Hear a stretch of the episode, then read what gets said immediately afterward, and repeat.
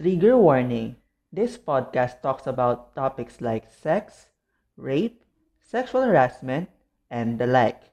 Viewers' discretion is advised. I'm horny. I'm horny.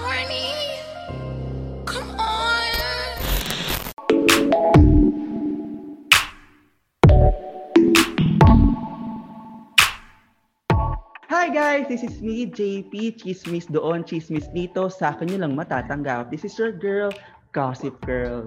Hello guys, this is Justin, ang inyong intellectual sa umaga at makalat sa gabi. Ayun guys. Wisit naman. Hi guys, ako si Princess Manuel, ang prinsesang walang kaharian. Eh, wala ka talaga. Oo, yung... Da, kwentiyan. Podcast na kasi. Ito ang The... Kwentiyan. Ay, joke. hindi. si, ano diba, Da? Ako yung Ano? Da. Si, ikaw yung... Ay, ay, ako pala yung last. Oo. Oo, Ako sige. pala Ito ang The... Kwentihan. podcast. Ayan. So, ayan na nga. So, for this episode, ang magiging topic natin ay all about sex. Ayan na nga. Yeah. So, mainit-init ang ating issue today. So, sana wala pong lalabas sa school namin. Mm. Wala po sana pupunta Oh sa God. school namin yung mga masasabi namin dito. So, ayun na nga. Um, nag-gather kami ni Justin tsaka ni Jimwell ng mga sagot. Si, kung di nyo kalala si Jimwell, siya ang production head namin. So, praise to him. Napakagaling niya. So, yun na nga. Nag-gather kami ni, um, ni Justin sa TikTok at nag-ask kami kung ano yung mga um, tanong nyo. Gusto yung tanongin about sa sex. So, pipili kami ng tag lima, tag lima sa akin, lima kay sa account ni Justin. Tapos, meron pa kaming another set of questions na malala na ginawa ni Jimmel. So, Jimmel, sana maging masaya ka sa ginawa mo. So, ayun na nga. Let's start. Ako, wait, ako sa'yo muna. Sige, sa'yo muna, Justin. Five. sa- Salita na lang tayo. Salita na lang tayo. Sige, sige. Sige, sige. Okay. So, um, as you guys know, sa mga TikTok followers ko, syempre nagtanong ako, nag gumawa ako ng video na ano yung gusto niya tanong na tungkol sa sex. Ang malawak na topic naman siya about sex and sexuality. Tapos, ang dami ko rin nakitang tanong tungkol sa gender. Hmm. So, um, kuha tayo ng lima, tama ba? Oo. Ano, isa, isa tayo. Ah, isa, tig-isa tayo muna. Ah. Ah, sige.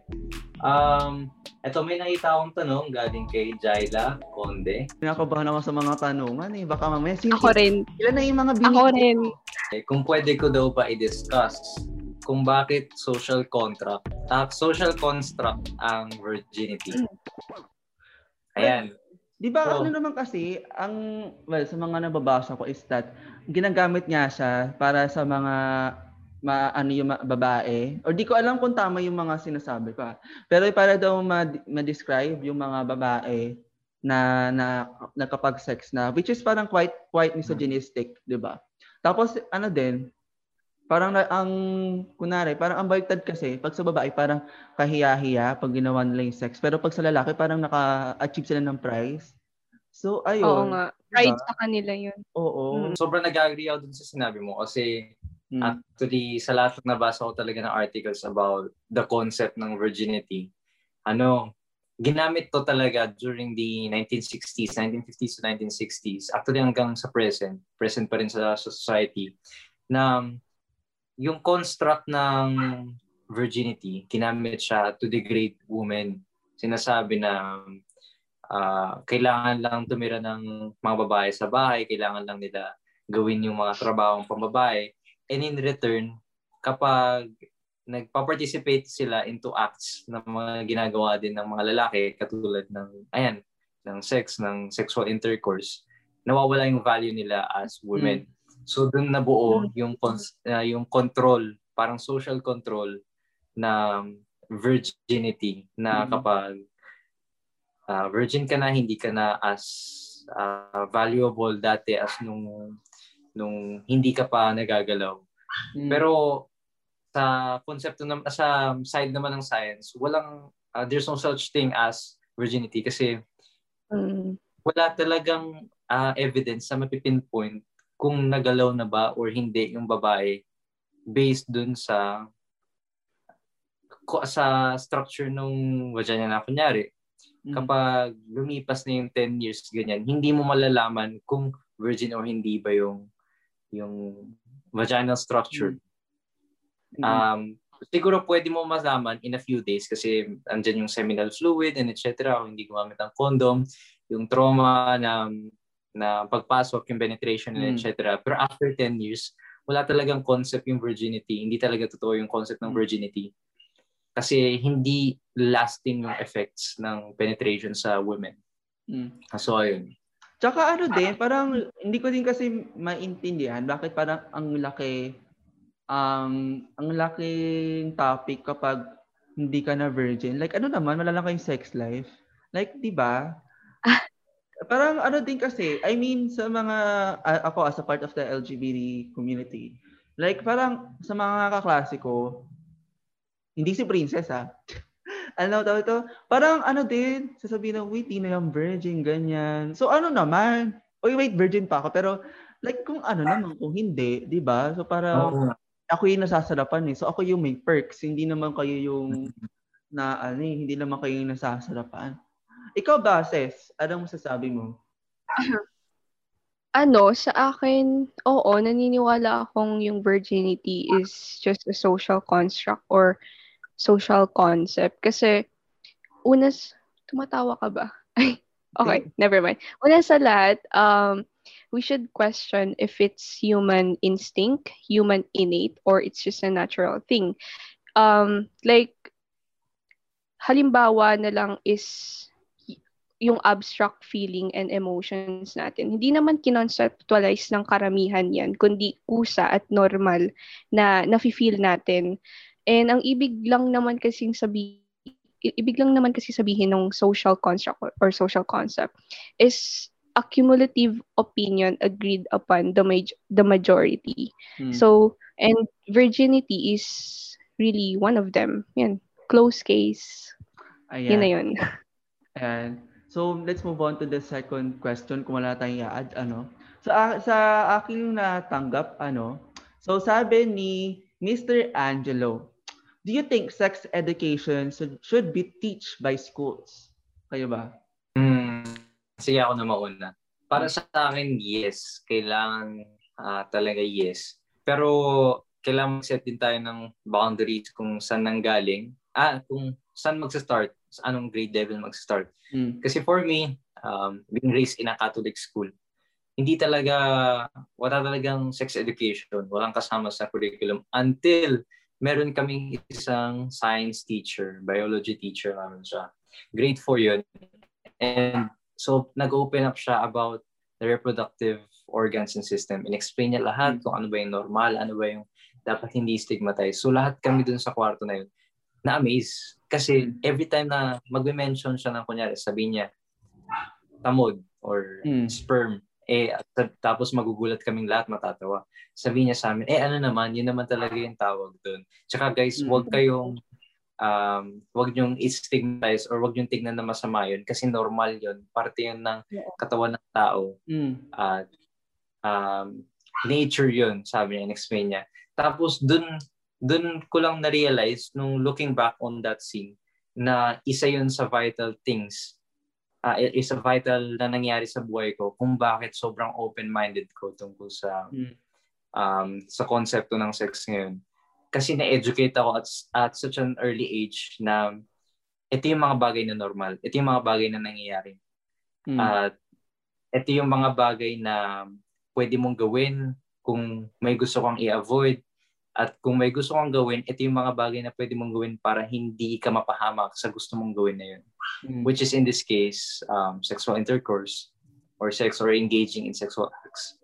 So ayun, na-highlight din dun yung pagiging responsable and at the same time knowing the consequences and at the same time enjoying kung ano yung gusto mong gawin. Mm. So, ayun lang, dapat talaga merong sex education. Tapos mapalawak pa yung area na yun kung paano ilalagay sa curriculum natin, sino yung ah, maglalapat, paano natin paano natin i-apply, Haan- paano ba yung approach natin, paano ba yung paano ba yung ano ba yung goal natin sa endpoint. bakit ba natin gusto yung sex education? Mm. And para sa akin, yung pinaka end, end point nun is to control overpopulation sa pinaka-general na sense. Yun yung, Mhm. ano, yun. Tsaka ano din, like, ako naman kasi, nung high school ako, di naman ako ganyan sa mga stuff na yan. Like, um, dati nga, sinasabi ko, ano ba yan? Ba't kayo naggaganyan, nag-uusap ng ganyan? So, parang diring-diri ako Di man- nung high school. Oo. Oo, demure, demure pa nga ako Awkward nung high school. oo. Awkward. Tapos, Wow. na op naging open lang ako sa mga gantong usapin no nag-come out ako no after high school. So doon lang ako nagka ano experience. Dus ko nung college lang yata ako nagka first kiss kin eh. So ganyan. So parang after syempre alam mo na na sa mga hookups hookups ganyan. Like yung mga parang hindi mo alam yung gagawin mo dahil di ka di ka tinuruan. So parang ang ano din, ang hirap na wala kang knowledge. Alam mo yung parang ang dami mo nga alam sa math, ang dami mo nga alam sa science. Pero para pag gano'n na, mga real world scenarios, wala kang alam na ano, pati nga sa HIV, nag, ano ako, nag-overthink ako dati. Like, ala, baka may, may ganyan ako. So, it's very important na um, may magturo sa inyo or magturo sa mga students ano bang ano nga ba talaga yung mga pwedeng mangyari at ano paano Hmm. dapat gawin yung sex ayon ikaw ba princess ano na ano naman um kumbaga oo dapat ituro yan tapos dapat i-add sa curriculum natin pero yung sex education hindi siya all about promoting abstinence Mm. and dapat matutunan natin dito yung mga misinformation, mga scare tactics, True. and whatnot.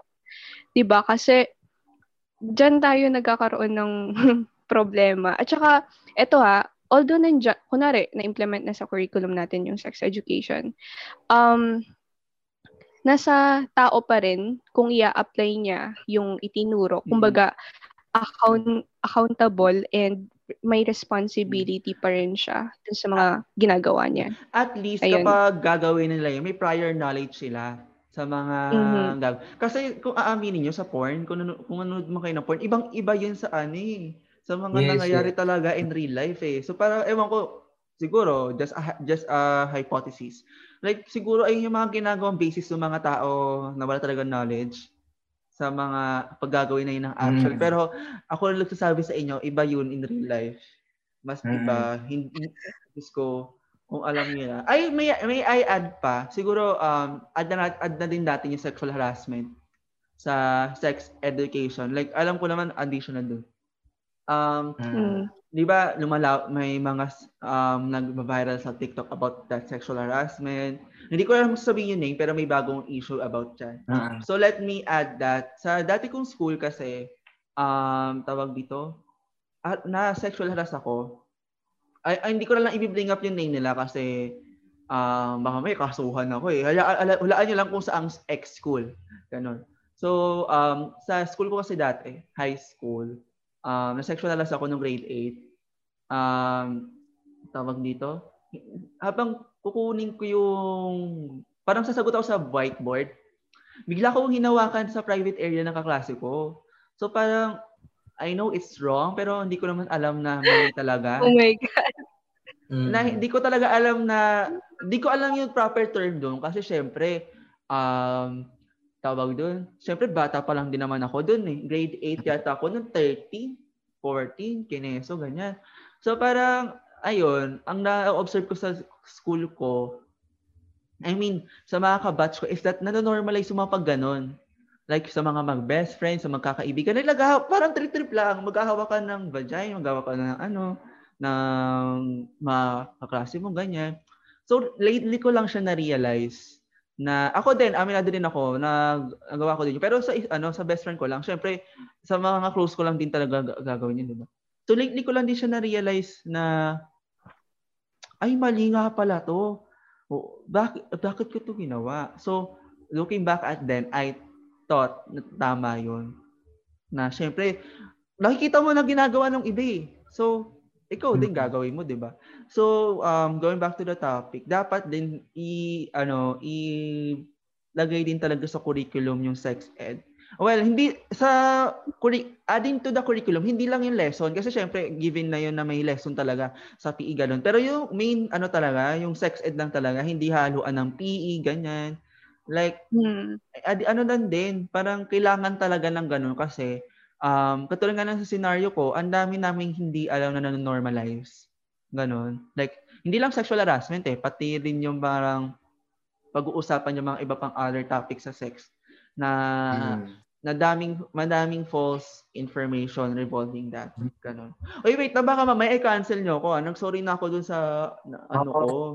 Nag-sorry na ako dun. Like, ako na ako na nag-expose sa sarili ko. Ginagaya ko si Mm, Sasa. okay lang. Ako, ako na mag-expose sa sarili ko. Nag-sorry na ako dun sa ano, mga comment. Sabihin, hala, nag, ano siya, Oo. sexual harass siya. Guys, ano kami noon, mga 15, 16, 17 pa kami noon. So, I, I'm not thinking like I'm thinking right now. Hindi ko in-excuse sa sarili ko na may nagawa talaga ako mali. ah. Hindi ko in-excuse yun. Like, I'm just saying na I'm different and I learned a lot of things that is wrong before. And I'm really changing my habits. Sige, Justin, ikaw. Wow. Ayun. Well, character Paano development. naman? Pero gano'n naman talaga dapat. Oh. Mm. Tsaka kasi, katulad nung sinabi mo kanina dun sa ano sa sex uh, sex education dapat talaga it maituro siya at uh, at such a young age Mm. kasi ang dami kong na babasa nakikita na cases ng child grooming na hindi alam ng bata kung Oo. ano yung boundaries kung ano yung dapat bang ginagawa ng matanda sa kanya, ano yung appropriate yun at hindi appropriate. Ngayon, isa sa benefits kasi ng sex education, na kapag naturuan mo uh, in such a young age yung bata, aware siya. Aware siya sa katawan niya, aware siya sa boundaries Mm. niya, aware siya Mm-mm. kung ano yung appropriate na gawin sa kanya ng ibang tao, ano yung appropriate na gawin niya sa ibang tao. So parang alam mo yun, um, napoprotektahan din yung dignity nila Mm. kasi um, ang da- ang dami talaga, ang daming cases ng ganun na ah, saka lang nila na-realize kapag meron na silang proper understanding ng Oo. sexual education. Same. Tapos na-realize na, grabe, nung 8 years old pala ako, nung 4 years old pala ako, harassment pala yun, rape pala yun. Pero all those time hindi nila alam kasi hindi na brought up sa kanila yung ganun topic. Akala nila okay lang. They were True. taken advantage. Tapos ginroom sila ganun. Mm-mm. So, mas masakit yung trauma. Mas masakit yung trauma ng ganun kasi, ano eh, idadoubt mo yung sarili mo. Ba, parang bababa yung, yung pagtingin mo sa sarili mo because hinayaan mo yung ganun mangyari because you weren't educated enough. Mm-mm. So, ayun. Kailangan talaga mag, ma- malaman ng mga tao kasi 'di ba yung mga nagvo-viral ng issue sa TikTok, Oh, 'di ba? Hindi na lang kami magsasabi na kasi baka mamaya. 'di ba? Baka mamaya kasuhan kami dito like nag nag-usap-usap lang naman kami doon. So kailangan Ang talaga lala kayo. Grabe. sobrang lala. Kasi syempre, ayun din, let's add din siguro sa topic, yung parang ah, taking advantage ng mga matatanda sa mga bata. Lalo na kung yung bata nangangailangan ng pera. So, Mm. Nako. ayun din, like, ay, Diyos ko talaga. Like, nakakagig, nanggigigil talaga ako dun sa, kilala niyo na kung sino yung predator. Like, nanggigigil ako Oo, sa kanya. tapos, pa, ang lakas ng loob niya mambaliktad. Oo. Ang lakas ng loob. Siya pa yung aral. Oo, siya pa. Like, ayoko, baka mamaya masali tayo sa tumulo po. Pero, Oo. Ay naku, ang ano niya Minsan talaga. pa nga in exchange in exchange for ano eh for grades ang lala sa Ay, classroom setup. Oof.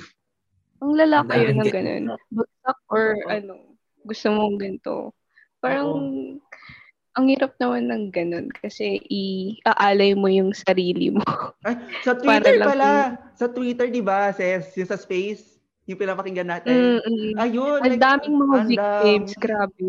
Ang daming mga victims. May mga umiiyak, ganun. May mga nagrarant kung Al- paano sila inaras. Alam mo ba yun? Mm. Alam mo ba yun, Justin? Oo, yung sa... Oo. Ah, ah, yun, ayun. Like, ano, ah, ah, ako hindi ko siya mapakinggan kasi ang hirap, ang hirap yung, ang hirap mapakinggan nung ano, nung parang ganung Tignan mo, topic. doon, doon, palagi yung, ano, yung trauma. Parang lumilitaw lang siya. after talaga nung mangyari na yun. Tapos, palaging sobrang tagal ba, after mangyari. Tapos, yung naging coping mechanism na lang is kaus uh, kumausap ng ibang tao. Tapos, hindi na na, na hold uh, na held accountable yung yung suspect or yung perpetrator ng act na yun. Tapos, alam mo yun, mapaprevent sana yun kung parang meron tayong concrete na mm-hmm. na alam knowledge. sa sex education, mm-hmm. knowledge tungkol sa mga ganyang bagay. Kaya, alam mo yun, yung iba nga, ang dami kong nakikita na ano, ang tanda na nila, mga 20 plus, 20, 25, ganyan-ganyan. Mm. Pero hindi pa rin nila ma-distinguish kung ano yung rape sa sa consent. Kasi parang iniisip nila na girlfriend ako, dapat ibigay ko to kasi Oo. obligation ko sa kanya. Yun, yun din talaga grabe. Sumakit ulo ko ng so, sobrang lalungkot ako kasi hindi hindi mo dapat in, uh, hindi utang hindi mo utang na loob yung katawan mo sa ibang tao just because you're mm. in a mm. relationship. Mm. Kaya yun. Mm-hmm. Totoo. Well, ano din naman, siguro nor- normal lang din naman sa ewan ko ah, normal din naman kasi sa, hindi ko sure, sa mga relasyon, yung parang mag-sex talk, aminin mm-hmm. natin. Pero siguro dapat alamin, alamin din natin kung saan talaga yung gray area, kung saan talaga yung line. Di ba? Dapat so, between parties kasi may consent. Hmm. Kasi kapag yung other parties walang consent, considered as ano na yun, sexually, I, I mean rape. Like, meron akong kakilala kasi na um, in a relationship siya. Tapos, parang ayaw nung babae kasi syempre mm. pag ginawa nila yon syempre may consequences. Either magkakaroon ng blessings or whatever. Yung mga tipong ganun. Kaya ayaw niya rin. So, like, pinilit siya nung guy to do such thing na ganun. Tapos walang nagawa. Kasi syempre malaki yung guy. Tapos baka mamaya suntukin or whatever. Parang napilitan na lang na gawin kahit hmm. ayaw naman. So, ang, Kaya dapat ang kilalanin din yung jowa. May nag exist pala na ganun sa isang relationship. Eee. dapat talaga kilalanin yung jowa. Like, kilalanin mo muna bago mo mm. bago mo jowain. Kasi parang Kasi kailangan talaga ng ano eh i-avoid yung red flags. Oo, avoid yung red flags. Totoo lang. So ayun na nga. Let's move on na sa next question. Ay, sana sana nagustuhan niyo yung sagot namin. Sana wala kaming maka, wala kaming ma-cancel sa mga sinabi namin. From Kim Adi. Sabi hmm. niya, talk ay, about Hi, Adi. Hi. Uh, hello. Hello. Sabi niya, ano, talk about why is it important to call genitalia as is especially with younger children. So, tagalugin ko ah.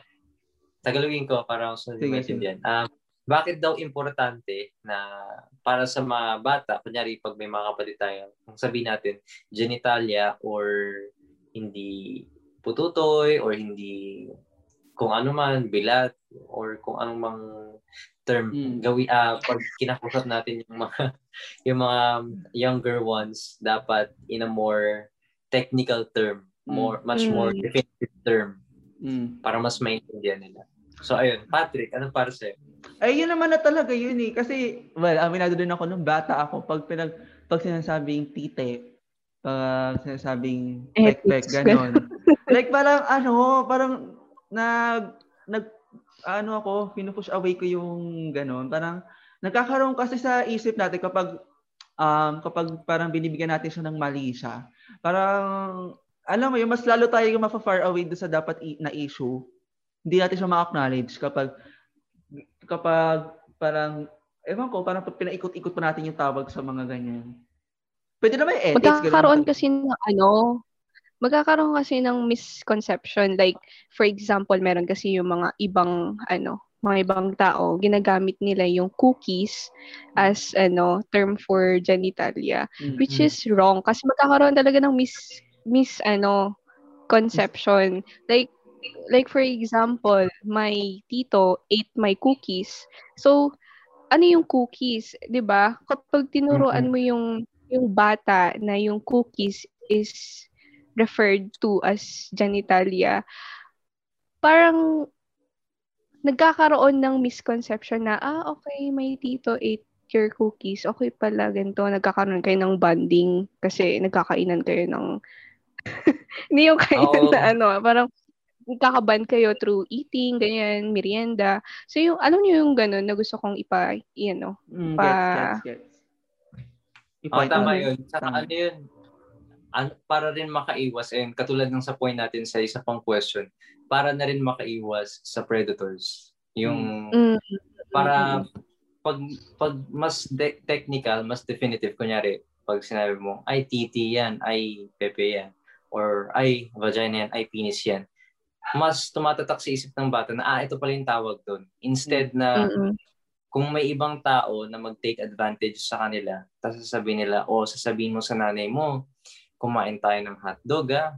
Sabihin mo sa nanay mo, kumain tayo ng cookies, ah. So parang, alam mo yun, Mm-mm. nahihirapan yung authorities ngayon na i-police kung ano mang nangyari. Kunyari kung may harassment man.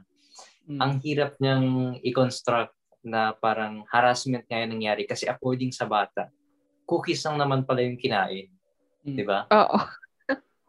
Yun pala, may nangyari, ano to nangyari to dun sa ano eh, sa, sa, sa, sa Amerika to, yung tatay, tas yung dalawang magkapatid na life sentence kasi Ay, pinatay oh. nila yung tatay Ay. nila.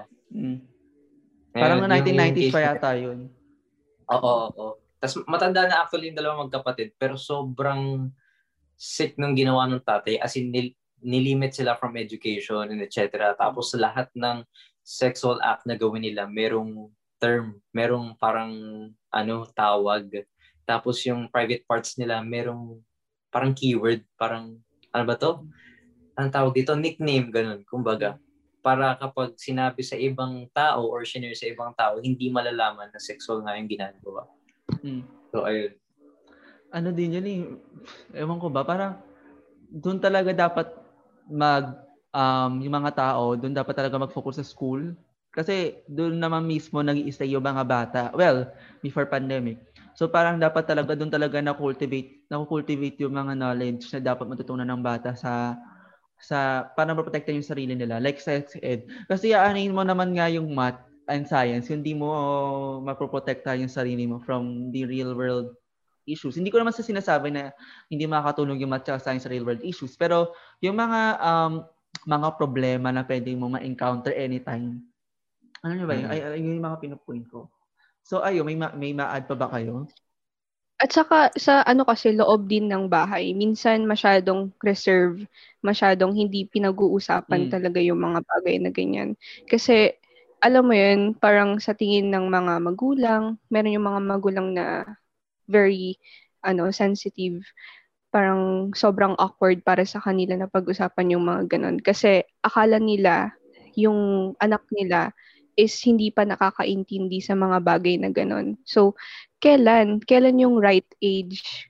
Mm. Yun yung question. So, dapat pa lang sana sa loob ng bahay, nagkakaroon na ng knowledge about that topic para mas mas ma-enhance pa siya pag if ever man na-establish sa curriculum natin. Wait Ayun. lang. Doon sa, speaking of magulang, natatakot ako baka makita ng magulang ko to. Ako nga rin eh, natatakot ako kasi ang awkward. Huwag nyo na lang masyadong ano, huwag na lang natin masyado i-market or, or i-advertise tong episode na to. yung TikTok ko nga nakakita nila eh. Like, hindi ko naman sinasabi sa kanila eh. Pero, Eh, we. sana, sana nag-enjoy kayo na alam na ng anak niyo yung mga pinag... Oo, mga, kasi, paano, paano niyo ko ginawa. kasi educational lang to. Importante to. Ah, Importante din naman. So, wag niyo akong pagalitan pag napanood niyo to. So, ayun na nga. Let's move on to the next question. Sing- Singit ko lang ako nga parang naririnig ata nila sa kabila eh. Pero okay lang. Kasi open kami dito. Ako nga din nasa baba. Okay. From my boyfriend, JD. Hello, baby. Um, eto, sabi niya, what do you think is the main reason kung bakit hindi open ang mga magulang sa Pilipinas na ituro sa mga anak nila ang about sex? Example given, pagkilala sa pribado mga parte ng katawan na kadalasan ay ginagawang baby talk kung tawagin nila. Ayun, connected sa topic natin. Um, is it because, ano, connected siya sa Christian upbringing? Possible. Um, Possible, possible kasi yun ni. Kasi di ba may gap between the religious tapos sa science or whatever, yung awkwardness, Mm. yung mali, mga mali siya. So siguro yun yung isa sa mga rason kung bakit hindi nila pinag-uusapan. Lalo na ako, la, ako kasi nasa ano ako eh, sa religious family. So parang kaming mga ano, like nandun ako sa ibang bansa, hindi, never naming pinag-usapan about dito, like about sa sex. Hindi ko alam kung bakit. Alam ko naman na yung age ko naman na is account may accountability naman na ako. Alam ko naman na yung ginagawa ko. Yet, hindi sila um, nagbibigay ng information about the topic Mm. sex. Ayun, Ayun isang din. factor. Kaya kaya siguro well, hypothesis ulit. Kaya siguro walang ganun sa Catholic schools. Kasi di ba may mga teachings nga na parang kailangan yung premarital sex parang bawal sa mga ano. Eh, eh, kasi naman hindi naman natin matatanggi na yung mga ganun talaga mangyayari. So kailangan i-address na talaga natin siya kung kung lalo lang natin siyang um, lalayuan. Eh di mas lalo lang lalo lang ano yung ano, tataas ng pregnancy rate, 'di ba? So, kaysa kaysa i-avoid natin yung talk about that, dapat talaga pag-usapan. Ay, wait lang, sige, ito. Um, for example, yung sa naalala ko to grade 8 ulit. Nagtuturo yung teacher ko about um HIV, A- ano, mga sex diseases, ganyan. So, nagtuturo siya. Tapos sabi niya yung, yung ano daw, yung HIV, pwede daw, ma- pwede daw makahawa kapag ano, may droplet na, na may laway na pumasok sa bunganga mo, which is wrong. Kailangan mo muna lang is parang mga galon-galon ng laway bago ka makahawa ng HIV sa ano, gamit yung laway. Kaya, hindi ko, hindi ko alam. Kaya kailangan talaga pag-usapan yung mga ganyan. Para sa akin, okay, ito, pagkakaintindi ko kasi sa sa kung bakit medyo conservative or, or actually bakit conservative yung families sa mga ganyang Mm. bagay is ito speaking from my experience kasi Mm. um yung elders sa family namin actually mas open sila. Um yung great grandmother ko yung great grand yung grandma ko Mm. yung actually mas open talaga mga babae. Uh, uh, being raised in a family of uh, mat na being dominated by women na matriarchy kami. Mm. kasi parang mostly ng vocal sa amin puro babae. Tapos mostly ng decision makers sa amin puro babae mas open sila sa um, topic ng sex tapos sa sa complexities ng sex kung ano ba yung yung nangyayari doon. Actually, naririnig ko palagi na overhear ko yung yaya, yung yung lola ko na pinag-uusapan na, oh, ano yung ginawa ng ganyan? Ano, mabango ba? Ganyan, ganyan. Etc. As in, sobrang vulgar talaga. Mm, sobrang vulgar. Ang dami, isipin mo na kung ano yung pinaka-vulgar na maisip mo.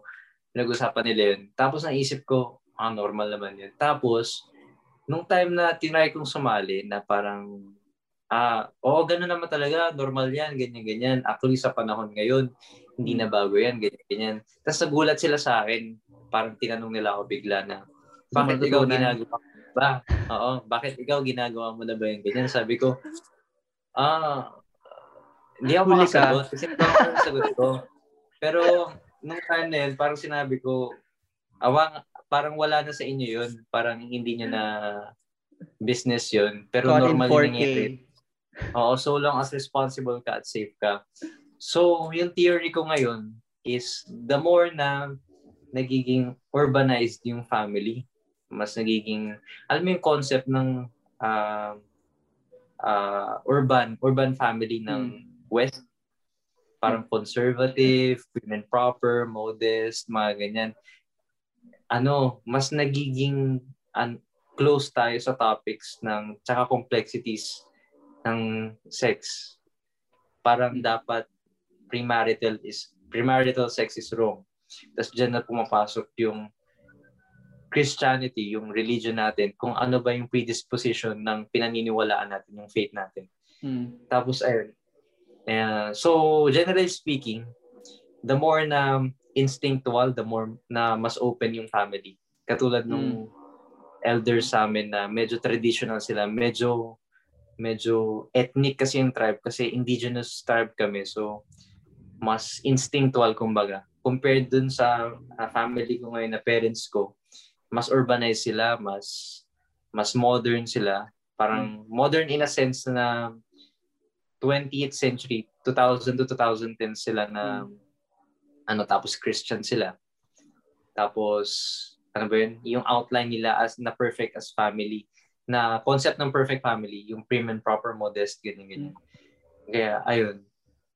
Well, dapat ano din talaga, ayun nga, katulad ng sinabi ko, dapat talaga pag-usapan ng pag-usapan. Kasi kung di natin siya pag-uusapan, wala lang, walang mangyayari sa atin. Wala tayong, wala tayong maano. Tsaka sana sa mga Catholic schools, kung nakikinig man, o kung may nakikinig man sa podcast na to na taga-Catholic school, sana naman wag kayong maging ganun. I mean, we respect your beliefs. Pero kasi, we are living in the 21st century and yung Bible is like 2,000 years ago pa. So, hindi ko na din talaga alam. So, ayun, it really, it really, ano, it is really a need to talk about sex. Ayun.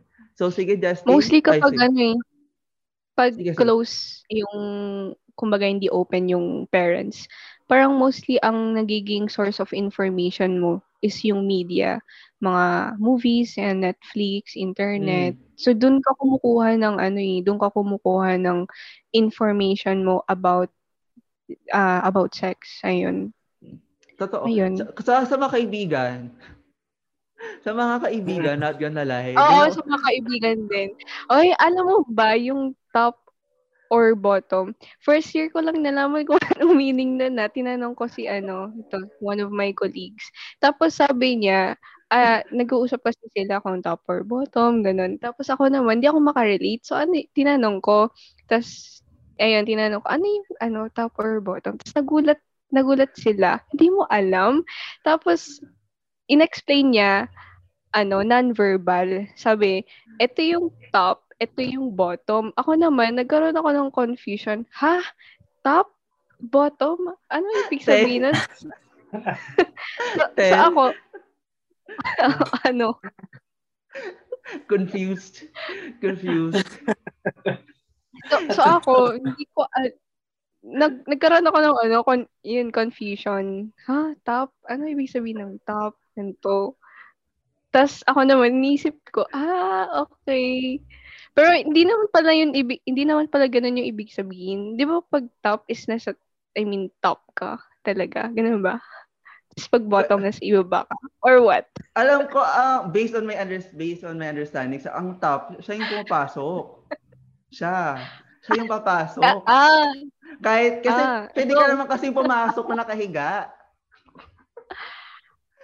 Pwede ka naman pumasok kasi ah, okay. Di, oh. Gymnastics. Tapos yung, yung, yung bottom, Yung papasok. Yung naririnig ako. papasukan. Papa- Ayun yung papasukan. Ah, okay. Okay, Ayun. gets ko na. Diba? Ayun. Galing kay H. Payag po ba kayo na pilitin ng mga elders ang mga teen na buntis na wag palaglag yung baby kahit gusto ng mother na ipalaglag sila? Hmm. Nice question. Mm, okay, Tricky. unahan ko na ulit. Sige, sige. So, kung pipilitin kasi ng mother na ipalaglag yung bata, ano yung rason? Um, tatanungin mo din yung teen, gusto mo ba ipalaglag o hindi? Hmm. Ngayon, kunwari, madami kasing, eto na naman yung case na kailangan natin i-examine lahat ng nangyayari beforehand, lahat ng tao involved. Ngayon, kung gusto nung teen na ipalaglag din, Hmm. maghahanap tayo dapat ng safe ways. Sin paano ba natin to gagawin? Ilang months na ba? Il- ilang weeks na ba yung Hmm. yung pinagbubuntis ng babae, etc. Ngayon, kung ayaw nung nung nung baba nung teen na ipalaglag, dapat i-change natin yung mind ng mother to support the teen. Hmm. 'di ba? Kasi ano yan eh, ah, sobrang nakaka-affect din yan sa mental health nung teenager na kung para sa kanya, buhay yung bata na sayang or pro-life siya at that moment, dapat gagawin din nung magulang in whatever way na kaya niya to Mm. support them un- until to the point na kaya nang suportahan ng teen yung sarili niya at yung bata. Mm. Mm. Kasi I believe na parang hindi dapat tayo parang yung ibang um, culture na 18, bahala ka na. Or kaya, when you make a mistake, bahala ka na, I'll abandon you, I'll disown you. Mm. Ganyan, ganyan. Kasi, responsable ka pa rin eh. Kunyari, kung dinisown mo man yung teenager na yun at yung anak niya, kahit na gusto niyang i-keep yung bata, whatever happens to them afterwards, responsibility mo yun. Mm. Parang maikli lang yung buhay natin. You could have done something to help them, but you chose not to. So, you're responsible for whatever happens to them afterwards. Kung ayaw, kunwari, um, ito din yung part na, kunyari, naban, i-switch natin yung case ha. Nabuntis yung yung teen, tapos ayaw niyang ipalaglag yung bata. Pero sabi nung nung nanay, hindi, ano yan, i-keep mo yan, palakihin mo yan. Mm. So, kapag may conflict palagi yung ideas and opinions, tapos yung gusto mangyari ng mother and ng teen, magre-result yan sa negative effects kasi gagawin ng teen, hahanap siya ng ibang paraan para ipalaglag yung bata. Mm. Magre-result siya to unsafe ways. So, ganun pa rin yung mangyayari. Whatever happens afterwards ng decision na yun, responsible din yung nanay or yung tatay or yung parents ng teen. Mm. So, yun, kailangan talaga mag-come into, alam mo yun, a Common denominator. common denominator or denomination sa decision nila. Mm. Ayun. Well, Same ano, Mm. same opinion. Ikaw, Ses. Same opinion lang ako kay Justin. Hindi nga, same. Oh, lahat kasi nasabi niya eh. So, same opinion din. Ang hirap kasi din na conflicting yung ideas both parties. So, kailangan dapat support, kailangan dapat very supportive yung one another. Ka- Mm. And ayun nga, sabi niya na responsibility ng magulang pa rin yung anak. Mm. Ayun. ayun. Ayun. Sige, wala na akong ma-add kasi nasabi na rin ni Justin eh. So pero san sige. ano, hindi okay lang, okay lang.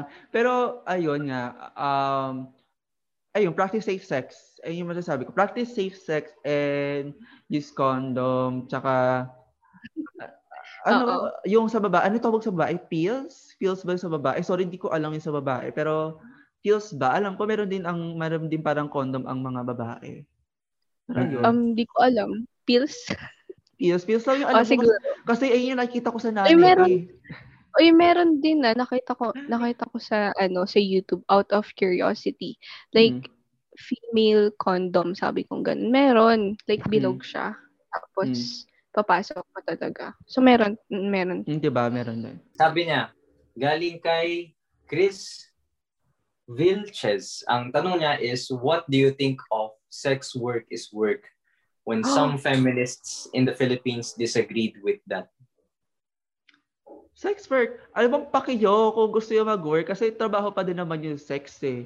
Well, ako ah, sa tingin ko lang yun, eh, hindi pa siya applicable sa Philippines ngayon. Kasi ang daming corrupt sa Philippines. So baka mamaya ma-abuse yung mga sex workers.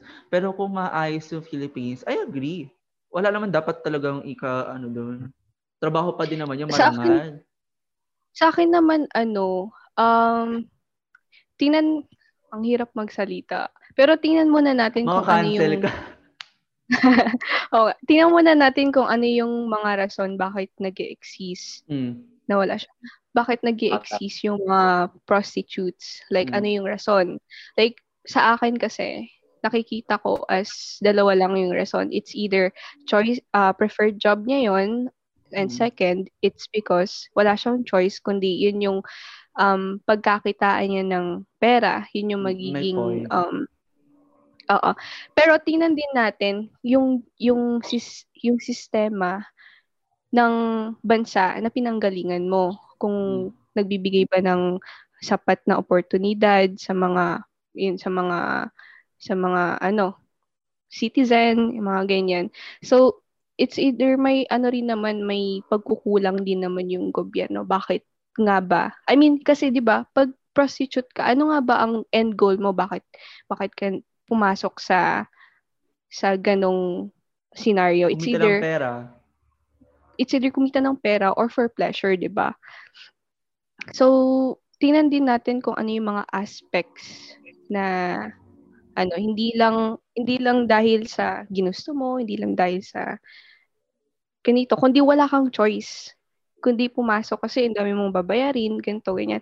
Pero ano kasi, yung naintindihan ko naman yung side ng mga feminist, bakit sila against sa ano, sa sex work. Wait, bakit nga Kasi- ba sila against? Ano, eh, syempre, ano, tinitingnan din nila kung ano yung mas matimbang, kung yung advantages or disadvantages.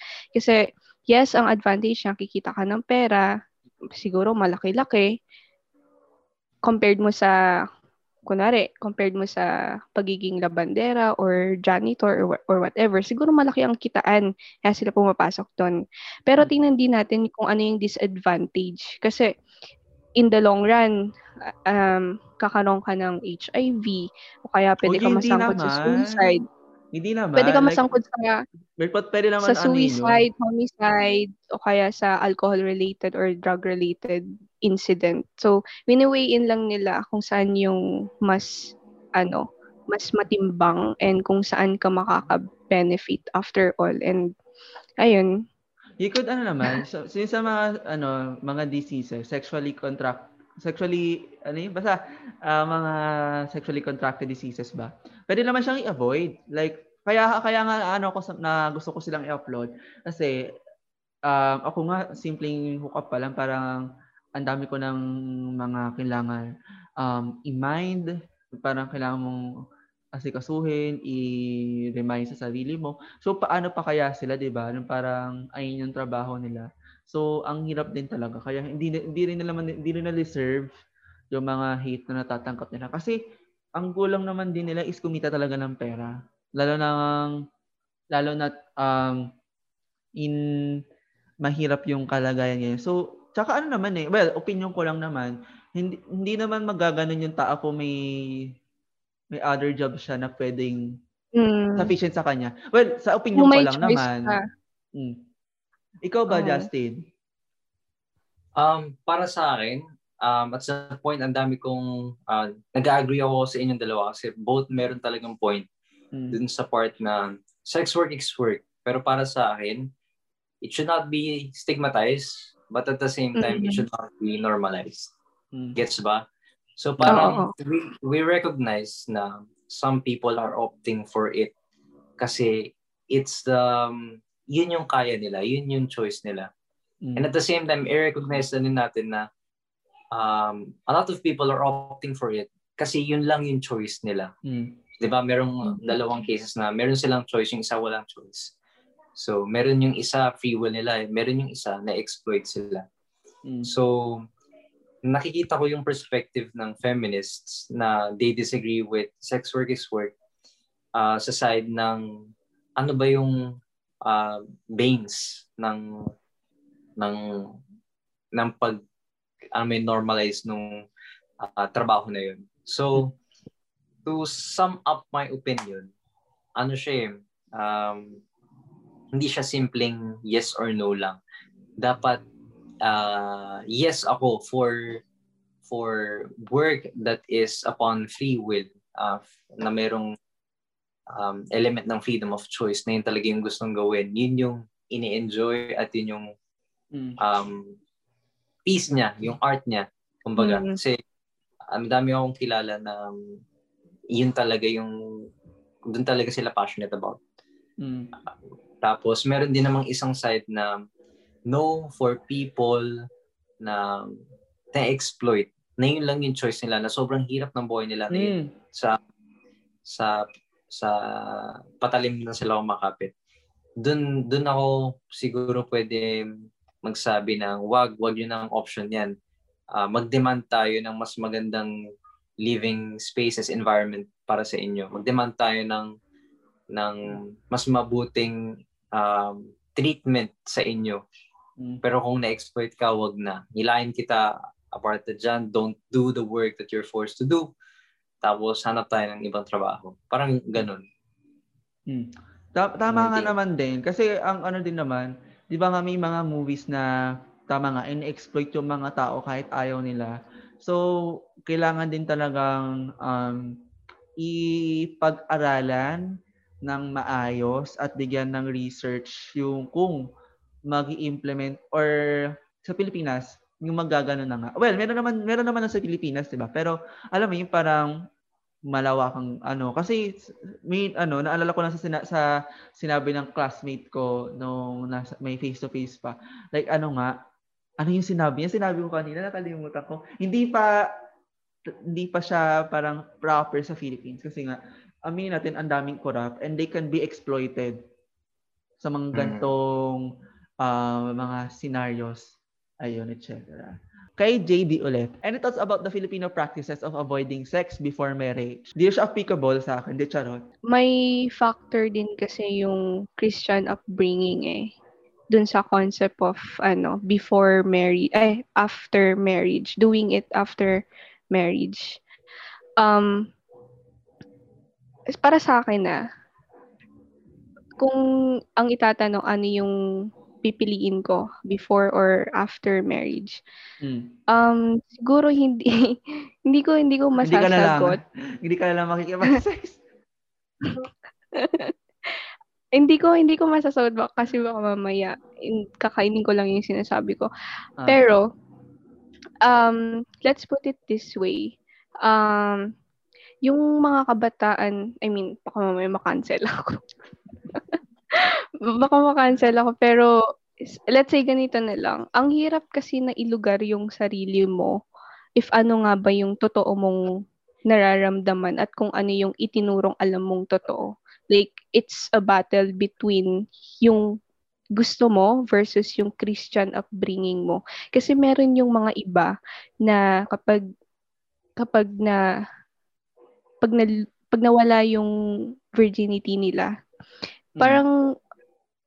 Yung identity nila is parang nawala na rin kasi kasi yung notion nila it's part of their ano it's part of their identity and din nagkakaroon ng ano minsan psychological problem na eh may nabasa nga ako eh parang yun umiiyak daw siya kasi kahit kasal na siya ano after daw nilang ano mag-sex umiiyak siya kasi parang ang sinful daw, ganun. Kasi yun yung na-establish na paniniwala. sa kanya. Oo, hmm. na paniniwala niya na ano, makasalanan ang gumawa ng ano, parang sexual intercourse or something. Ta- yun yun yung na-instill tas establish. Tapos alam mo parang yung ano yung yung asawa, parang nagigilty siya every time na ginagawa niya yun kasi hindi masaya yung girl. So yun yung mali din minsan sa pag-instill and pag-establish dun sa notion ng after marriage. Mm. Kailangan dapat i-weigh din in between. Sige, sagutin ko muna yung unang tanong na uh, before ba or after? Mm. So, ang daming points eh, ni Princess na sobrang nag-agree ako kasi mm. hindi naman talaga dapat final yung sagot dyan at some point of your life. Um, mm. Kung tatanungin mo ako, um, sex or uh, before or after, either or. Kasi ang mangyayari mm. kasi, when I find someone, kunwari, um, at that point, ang hanap ko lang hookup and I'm looking for hookup. Mm. Normally, yung audience ko or people that I would interact with has the same interest as mine. Gusto lang din ng hookup, ganun. Mm. So, automatically, sex before marriage, di ba? Mm. Pero, when I'm looking for someone significant. Siguro I've been friends with this woman or guy for a very long time. Tapos na-realize ko may feelings ako sa kanya. So naging mag-eme kami, naging kami. And at some point, nalaman ko na he or she prefers na we don't have sex or sexual intercourse um, After. bago kami uh, uh, bago After. kami kasal. Dapat mm. tapos. So, then, maintindihan ko kasi I developed feelings for him or her. I mm. love her, nirespeto ko siya, etc. So, ayun, mag-opt ako for after na lang kasi mm. ganun talaga eh. Anong, anong magagawa natin? Pero, uh, just like I said, hindi naman nangyayari yung ano eh, yung uh, katulad kanina, pag when you're looking for casual lang, casual relationships or casual hookups, or casual flings, you don't expect na may magsasabi na, uy, ano, no sex, tapos itutuloy mo pa rin. Siyempre, hahanapin mo, tatansyahin mo yung gusto mong mangyari. So, kunwari, pag nag-uusap kayo and you found out na, ay, hindi pala siya into this, so magsashy away ka na. Diba? Mm. Huwag ka na mag-invest sa mm. ganun. Huwag ka na mag-invest sa um, tao na hindi nag-align sa gusto mong mangyari. Eh, complex naman yung complex endeavors naman yung mga tao ngayon sa buong mundo. So, ayun, hindi siya, hindi importante kung before or after. Importante kung ano yung decision mo at that point with a certain person. Mm. Um, considering na consensual, oh, na na may parehas kayong agreement, tas parehas yung outlook nyo in the future at mm. sa nangyayari currently. Ayun lang. It's either, before or after, either talaga. Ako, ang sagot ko, bahala, decision niya sa buhay niya eh. So, ano din naman, Siguro, diba? Ah, okay. Oo, decision, decision nyo naman sa buhay nyo din talaga kung ayaw nyo pa makipag-sex or mm. ewan. Basta, kung gusto nyo makipag-sex, dapat, kung, mag, kung makaka, ano, kung makikipag-sex kayo, dapat, ano, yung, yung kung kailan nyo talaga gusto, hindi yung parang pinipilit lang kayo. Kasi, masama yung kine. So, ganyan. Pero, ang, yes. ang akin kasi, ang nakikita ko, uh, tawag dito, hindi ba para makulangan ka sa performance kapag after pa? I mean, kapag wala ka, I mean, ato ah, kapag wala ka pa experience sa sex. Walang experience ha, ah, hindi yung before, after, di ba? Parang, mm-hmm. kunwari, kunwari, ano, uh, pumasok ka sa isang relasyon, tapos parang gusto makipag-sex after marriage, tapos isa pa, wala ka palang experience. So parang, ewan ko, kayo ba, di, di ba, para ma, di ko, sa performance ay sinasabi ko, pero I believe my partner deserves the best performance. Kaya gano'n. Oy, pero di ko sinasabing nag-cheat ako sa kanya. Like, I know, uh, I, I, I have experience, pero hindi pa ako na kaganon, kineso. Pero, pero pag pumasok ka kasi sa, ano, sa, sa marriage, once you step in dun sa marriage life, um, dyan magsisimula. I mean, it's a constant, ano yan eh, um, process of learning. Hindi hmm. naman kasi agad-agad na um, alam mo na agad yung gagawin mo. Siyempre, bag- baguhan ka pa lang. So, it's your, it's your first time, then so be it. Um, kahit na binigay mo yung best mo pero nakulangan yung partner mo, at least at least alam mo na parang you still have to improve the next time na gagawin niyo yun. Kasi yun nga, like I said, it's a constant ano process of ano talaga learning once you step mm. in sa marriage life. Well, well, well, may point din naman. Pero ayun, ang nakikita ko din is kung ato, um, na, na, naisip ko lang din. Kung hindi mo mamahalin yung partner mo dahil based sa performance ng sex, edi shoota ka, ba't ka lang jowa? ang uh, ang point ang point ko lang naman is may partner deserves the best performance. Pero kung mamahalin mo yung partner mo based sa kung magaling totally. sa kama or hindi, uh-huh. edi gago ka pala. Hmm. Edi sana nag-hook up, hook up ka na lang, di ba? Ayun lang naman. Pero uh-huh. na-expose ako.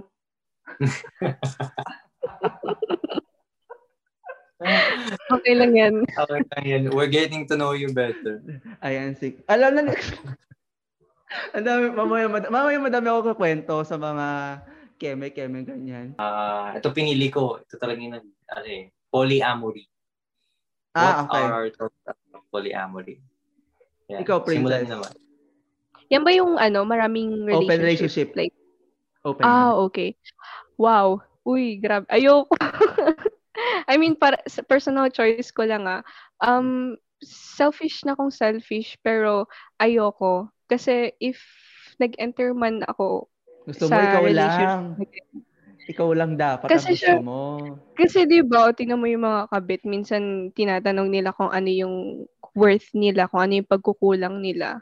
So, kasi sa ano open relationship, di ba parang may nakita daw na isa sa first niyang relationship, may nakita siya kasi ano, magaling siya sa ganito, nasa-satisfy yung kumbaga yung let's say yung ano yung interest sa conversation magaling siya sa Mm. ganito tapos yung pangalawa naman ano magaling sa something ulit parang Mm. iba't ibang ano iba't ibang aspect parang tinitingnan niya bakit hindi na lang tanggapin na as one kahit na may pagkukulang yung yung isang minamahal mo, bakit hindi mo na lang siya tanggapin as whole? Huwag ka na maghanap ng iba. Bakit hindi pa ba sapat? Doon kasi papasok yung ano, yung self-worth. Bakit hindi pa ako sapat? Kulang ba ako as a person? Kulang ba ako as a partner mo? Yun yung ayoko. Kasi, okay, selfish akong selfish basta ayoko talagang open relationship. Kasi ayoko ma-question yung worth ko. Ayun lang yun. Ah, ako sig- depende siguro nasa tao din kasi kung gusto nila yon nasa preference din nila. Pero ako kung tatanungin hindi, ayoko sa open relationship. Kasi parang alam mo yon ang nakapagod. Eh, well, para sa Oh, meron akong kakilala, ano siya, um, na-involve sa Mm. open relationship. Pero yung open relationship naman na yun, nagtanong yung guy kung okay lang ba sa kanya Mm. na um, ma-involve sa open relationship. And ito naman, ano, ito namang girl, yung friend ko, okay lang daw sa kanya. Pero in the long run, parang napagod siya kasi, ayun, napagod siya kasi bakit hindi na lang ako, hindi pa ba ako sapat, parang ganun. Ayun. Ako hindi ko kasi ako makapagsalita on behalf in behalf of the mga nag-open relationship. Kasi hindi ko naman talaga maintindihan kung hindi ko wala akong understanding or knowledge Mm. para hindi natin maintindihan. alam, oh, hindi natin Oo. alam kung ano talaga yung yung end point nila. Bakit Kung ano yung reason. gusto nila ng, oo, oo, oo. So kung ako yung tatanungin, hindi. Ay, ay, wait lang, i-share ko lang. Naka-ano kasi ako niyan, naka-experience ako niyan bago ko bago ko mag, bago ko maging boyfriend yung boyfriend ko nga si JD. Like ano, syempre Bumble, Bumble, ganyan. So parang naka-experience ako na pogi siya, taga school natin, ses. Pero main. Main. Main. So, Mm, mm, mm. ano, so parang Yeah, ano yung iba kasi yung mga campus. May main, Ah, may... ah, ah. May ano tawag to, taga dun siya. Tapos bigla niya akong tinanong. Kasama ba yan sa debate? Debate? Yung guy? Oo. Hindi niyo kilala, te. Hindi niyo kilala. Nakilala ko sa Pero- Bamba. Okay. Ah, anong debate? Anong Hindi, I mean, kasama ba siya sa debate society sa Ay, oh my God. I-bleep natin, i-bleep. hindi, hindi, hindi, hindi, hindi, hindi, hindi. Ano, ano lang siya, bet ko kasi siya that time. So, tapos parang sabi niya, open ka ba for open relationship? Ako naman, gusto ko naman itry dati. Pero parang sabi ko nga sa Wow. kanya, par- parang ano, ang naisip ko nga din, sabi ko parang ayoko kasi parang gusto ko ako lang yung kinakausap kasi parang ako sa perspective ko, parang gusto ko ako lang, ayoko nung parang may kahati ako sa oras. Ganun. Para sa akin, as someone, sobrang na-interest sa polyamory dati. Mm. Kasi na-realize ko at some point na grabe nakakapagod pala yung ano, yung yung makipag-relationship sa isang tao. So na-realize ko, bakit kaya kuha ko ng mas low maintenance, so kuha ko ng open relationship. Tapos yun din yung misconception ko na ah, polyamory, open relationship, pwede mo gawin yung pwede mo gawin kung anong gusto mo, tapos free ka lang, tapos pwede Mm. hindi ka lang kumausap. Kaso na-realize ko, hindi. Since uh, from talking to a lot of people who are in a polyamorous relationship, actually define daw siya by, ano, intimate relationship, parang normal na relationship with one or more people, pero hindi siya open. Kunwari, uh, with consent sa tatlo, uh, kapag polyamorous na tatlong magka-relationship, Mm. hindi siya open relationship. Sobrang limited din sa tatlong tao. So, bale, kayo lang tatlo yung magkarelasyon. Hindi siya Mm. open in such a way na pwedeng lumandiding yung iba sa iba outside the relationship. Hindi pala ganun.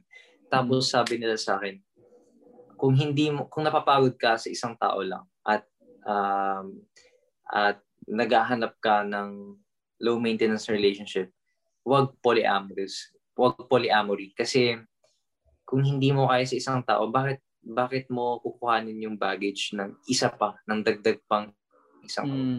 Kasi ano siya eh, ah, sinasa- sinabi rin nila sa akin na polyamorous relationships are for people na gustong mag-commit in a relationship na fino-foster yung individuality ng isa't isa. Kumbaga, hindi ka um, nako-contain sa isang tao. And as a person na siguro sa ibang tao, gusto nila makita sarili nila with a significant other, hindi others. So, alam mo yun, sabi nila sa akin, basta may consent, basta um, gusto nyo yung nangyayari at hindi mabigat, um, go for it. Pero kung at some point ma-realize mo na hindi siya para sa'yo, huwag mo nang itry. Kasi masasaktan at masasaktan mo lang yung other people na gusto talaga ng relationship na yun, tapos ikaw nag-experiment ka lang, ganun. Mm. Parang ano rin siya eh, parang gender. Parang yung sa usapin ng uh, straight ka, tapos gusto mo, tapos by curious ka, tapos gusto mong pag-experimentuan yung kilala mong gay, so tapos biglang a-atras ka na lang, tapos sabihin mo, ah, this is not for me. Parang hindi mo naman lang kinonsider yung consequences nung para sa tao na yun. So parang ganun din sa polyamorous. Mm. Mm. So para sa akin, ano, um, approach with um, proper knowledge and responsibility and accountability. Yun lang. Ah. Doon sa nagtanong, sorry, wala kasi kami proper experience kasi Mm-mm. hindi naman kami na gano'n. Kung ga- wala gano'n lang kami, mabibigyan ka namin ng sagot. Pero hindi eh. Pero ayun na nga. So thank you po sa mga sumagot, sa mga ay thank you po sa mga nag-send ng questions sa aming mga ano, sa mga TikTok accounts. Abangan niyo lang po again ang next episode kasi after this episode, di ba lagi nang may banlaw sesh. So yun na nga, meron ditong si Nen ang ating production head, si Jimwell, na mga tanong na related sa sex. Pero ito kasi yung mga wild kineso. Mas ini-expect ko mas wild yung mga magtatanong sa TikTok ha. Kaya ito. So let's have the first question. What turns you on? How can it affect your relationship with your partner? Sino ba una? Sige, ako muna. What turns Sige, me on? Ano? Tawag dito, magaling lumaplap, tsaka caring. Ang kalat! Ang kalat. Pero, ayun. Pero, seryoso ah. At turns me on is yung parang, mararamdaman mo talaga yung sincerity ng tao. Nung, Asa, ako kasi nararamdaman ko yung sincerity ko sa relationship namin. So, kaya I'm happy. Pero kung what turns you on sexually, you know what I, you know what I mean. Magaling lumaplap, tsaka mala, magaling bumayo. Ayun.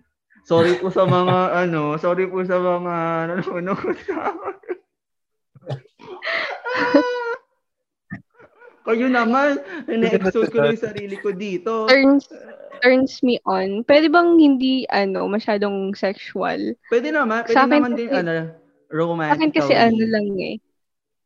Um, turn on ako sa ano, yung mabalbon. Ganun. Kasi, oo, kasi may, yung lola ko, sabi niya sa akin noon eh. Mabalbon ba si ano? Yung pinakilala mo sa akin. Sino? Walang ya ako, wala Ah, akong pinapakilala Tingnan ko, marami kang pinapakilala sa akin kala. Pero sige, continue.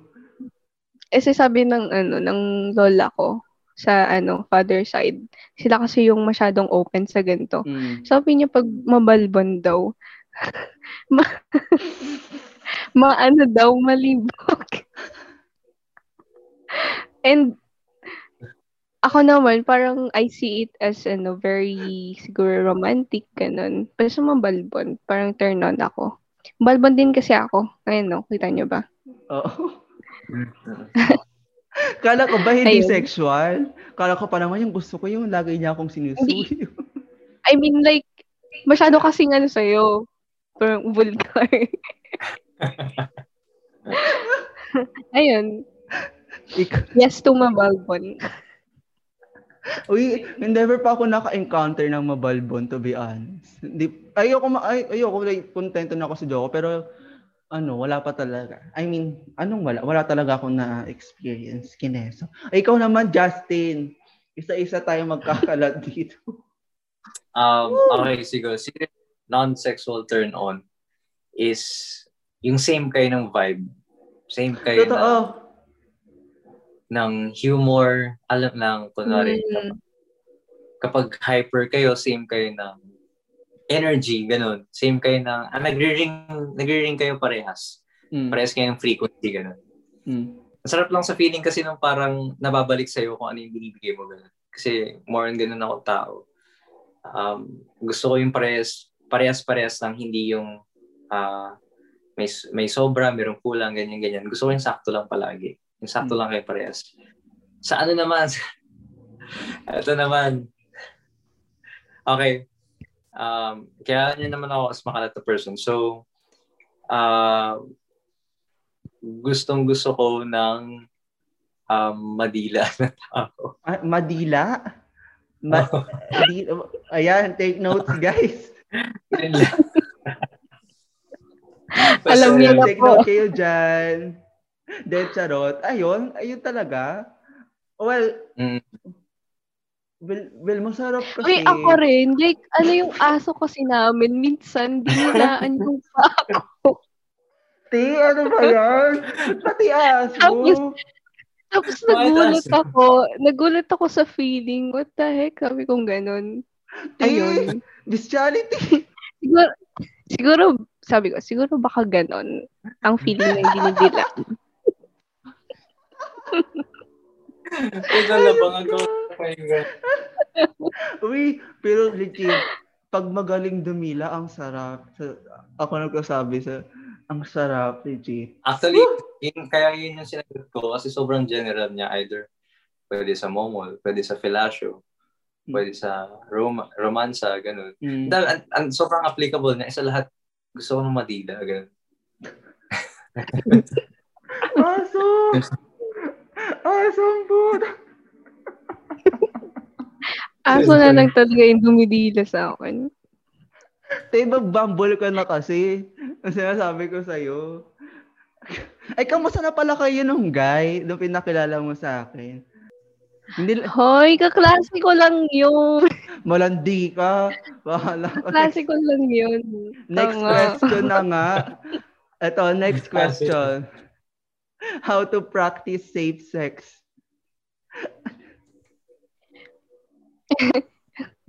Kailangan mo ano? sabihin yan. Kaya nga, Ipapasok natin dito. Ay, wait lang. May kukunin lang ako. Wait lang. Sige. Ano naman? Ano yan? lang naman. Kailangan pa bang i-demo? Udan makalat yun eh, sobra. Like, Right. kunikwento niya yung ano, yung mga experience niya talaga, tapos nagde-drunk call pa siya. ano na ba mga experience mo doon? Kasi sabi niya, sabi niya kanina virgin pa siya ganun. Ano, yung mga experience na Wait lang. Sasabihin ko ba? Nilak ko yung pintuan ko kasi baka may pumasok yung magulang ko. Pero ito na nga. Ang- so, ang- so, practice Ang sinasabi ko, daw. ano, doon, ang Ano, sinasabi ano? ko, may mga ex- may mga experience ka. Like, di ba pinag-usapan natin? Oo, pero walang ano, hindi pa ako na gaganon. Na, Ay, pero ano, naranasan mo yung hawakan, tapos siya yung magganon. So, mag-masturbate sa akin? Oo. Mm. Oo. Duh. Oo naman. Alam, alam mo ba yung alam mo ba yung concept of ano, concept of sex? Napaka ano, napaka broad. Parang eh, pagtatanungin mo, pagtatanungin mo ano non-oral sex intercourse. Parang considered na yung pag yung ibang ano ibang guys ay na magjajakol is considered na yun as sex. Ganun. Sa Oo. isa iba. Ayun din yung sabi sa akin ng jowa ko. Ganun. Like, ayun din daw yung ano ng sex. Hindi ko alam kung tama. Ayun nga din daw. Hindi Like, ang daming, Di naman daw daming porket hindi ka pa na ano, hindi porket hindi yung pasukan kineso na type na sex, hindi daw sex Mhm. agad. So, ayun, like may oral sex din naman, may non-oral, di ba? Mm. Ayun. drunk call ka pa nga eh. Uy, like chika, ko lang i-brought up yun. so, bale, ito lang nga. So, speaking, so speaking of practice safe sex, meron akong ano, lube. Meron akong Ay, ano, Kino talaga. Uy, ito kasi Alam mo- mag mag-explain muna ako, wait lang. Ano kasi guys, so pag practice safe sex kayo, magpa-HIV test muna kayo. May mga libre na Mm. HIV testing centers sa um. Love Yourself. Madami. Pati sa mga clinics ng DOH yata, ganun. So eto, nakuha ko siya sa, sa DOH. Ayan. Meron pa akong condom na strawberry. Mm-mm. Actually, Yeah. madami nagbibigay ng libre sa ano PGH dati, Mm-mm. nung before pandemic. Ayan, Kasi so kukuha ka lang. Unboxing tayo. so ito, ito siya. Ito yung itsura ng lube. Wait, ito. Ipapakita ko lang sa cam. Basta yan. Binigay lang to sa akin. Uy, hindi naman ako bibili ng maramihan kasi hindi naman ako talagang ganon. Like, side lang ako. Side lang ako at the moment. So, ito siya. Ito yung itsura ng lube. Ay, bago lang yan. Bago ko lang na-discover yung term na yun, yung side. Ganun pala Yung yun. side, oh. Yung mga, Mhm. ti- ano lang, saksak lang. No. Ano? Ano? Sak. Ano? Sak. Mga sak lang, gano'n, momol-momol, ganyan. Ganun lang yun. By the way, ano daw, ang sabi kasi, wag daw kayong bibili ng oil base. Hindi ko alam kung Mm. tama ba. O, wag daw oil base. Puputas yung latex. Oo. ng ano. Kaya water-based daw, ganyan. Unboxing tayo sa camera. Mapapagalito ako ng nanay ko nito. Huwag laway gamitin. Kasi yung enzymes ng laway, binibreak down yung ano. Hmm. Oh, ewan ko ba, ba't kasi yung mga iba laway? Kasi yung, di ba pag naglalaway, parang wala na talaga silang makuha na ano. Parang Oo. biglaan lang. So ito na nga. So ito po yung condom. Wait, ito. Eh, paano ba to? Like, Ano paano ba to? hindi, I mean ano, kinukuha ko kasi ito yung itsura ng condom. Ayan. Ah, oh, Pero- yan din. Oh. Ito, so, ayan. Baka iniisip nyo, gamitin ko tong isang pack. Diyos ko, te, pandemic ngayon, hindi ko to magagamit kung ano. Pandemic. Lagay mo sa daliri mo. ganyan. Oo. Uy, pero nag-testing ako ng isa. Ang hirap maglagay. Okay. Nag-testing ako ng isa, like, nilagay ko lang. So, parang, ang hirap kasi, ang hirap, well, like, alam ko sa condom lang ba to na to or whatever. Ay, Pero, ano, share ko lang. Ano, Ano, dati, di ba may music fest palagi sa UP, ganyan, ganyan. mm, Maski Pops yun. Tapos, syempre, sa mga music fest, may mga alak, ganyan, ganyan. Tapos, ang dami din nang bibigay ng free condoms. ah. Eh, ano, nagulat ako kasi meron palang glow in the dark na condom. Oo, pero, Oo. meron, meron glow in the dark. Ay, hindi, Tapos, ano, sa mga 12, mga alauna na ng umaga, makikita mo habang kumakanta. Daming lumilipad sa taas, balloon, Mm. kala mo balloon. oh, Yung pala, condom na ano. Yung kaibigan ko din na taga UP, like tawag dito, namimigay ng condom. yung kaibigan, Ah, yung best friend kong taga UP, like, ah, wala lang. Glow ang in the alam- dark. Hindi, hindi ko alam kung ano, di, nga, di pa niya nga ako nabibigyan. Sabi niya, hi Jello, sabi mo sa akin, bibigyan mo ako ng condom, pero hindi ko pa rin natatanggap. So, ayun. you know, Pero, pero, ganun ay, talaga ako. Hmm. Dapat mamigay na mamimigay. oo, Para, Ma- ano, safe din. Pero kung, aralan niyo naman din kung, ano, kung paano siya gamitin. Kasi baka mamaya, meron nga kayo, di ka naman kayo marunong. So, watch, Oh, meron hindi tutorial sa YouTube. meron tutorial sa YouTube, legit. Hindi ako nagbibiro. Oo, meron nga. Meron, like, like, yung edits, nakikita sa YouTube, nagulat din Mm. ako, meron siya, oy, ba't mo alam, princess? Mm, nag-mm lang ako. So, ayun. Alam kong meron. So, ayun. Kasi, Ayun lang naman. So, ayun yung kailangan yung malaman. Kayo ba, paano how Ay- to practice safe sex? Yeah, ano, um, para sa akin, to practice safe sex talaga is to, alam mo yun, unang-una sa gagawin mo, be, be educated about sex. Kasi, um, ang daming preferences. Siguro parang two years ago ko lang nalaman na meron palang mga tao na prefer nila bear. Meron prefer Yung nila mga na- ano, oo. Yung mga fox, fox. Di ba? Ano, walang, walang, walang ginagamit na condoms. Ah, bear. Bear, kala ko bear na animal. Bear pala. Ay, Kala ko bear. Kasi di ba merong mga kinks na, hindi ko alam kung kinks ba tawag yun. Yung mga fox, yung mga abs yung fox, yung mga... Uy, di ba meron tayo niyan? Yung sa ano, understanding the self ba yun? Di ba? Na ano, pahapyawan din natin yan. Yung Ano? mga contraceptives. mm, yung Hindi siya in- contraceptives ini-intake, eh. Yung ano, yung mga Yung- ba- bear mismo. Ay, Anong Ano ba? fair? Sabog, hindi natin alam yung topic. Hindi, kasi di ba meron sa mga Twitter, sa Twitter, like yung mga, Ah. Oo, yung mga pink na ganyan. oo, pati yung mga, sina Hercules. Actually, hindi ko rin alam ba't ako nag-agree na umuo ako ng Sina Hercules, Pero- di ba? Mm, Ang- Pero ayun nga, iba-iba kasi yung preference ng mga tao. Gusto nila yung walang suot, gusto nila yung gra- ah, lately ko lang din to nalaman yung breeding ba yun? Yung sa loob talaga mismo. Nag ganun. Alabasan, and etc. Ah, Ah, Mm, okay, okay, yun. okay. Tsaka meron pa yung mga Tapos- ano, yung pinapasok mismo yung kamay. Ang sakit. Parang Ang ganun. sakit. Ang sakit. So ayun para sa akin, para sa akin talaga ano yung safe sex naka-align din sa preferences mo, yung preferences ng partner mo, kung anong gusto niyo mangyari. Tapos um ina-adjust nyo kung ano yung ah, practice na safe dun sa preference nyo na yun. Mm. Kasi wala namang pumipigil sa, sa inyo kung anong gusto nyo gawin. Basta safe kayo. Ganun. Yun lang naman yung concern ng mga tao. Mm. Tsaka, alam mo yun, kung ready kayo sa, con- dapat alam nyo pala yung consequences.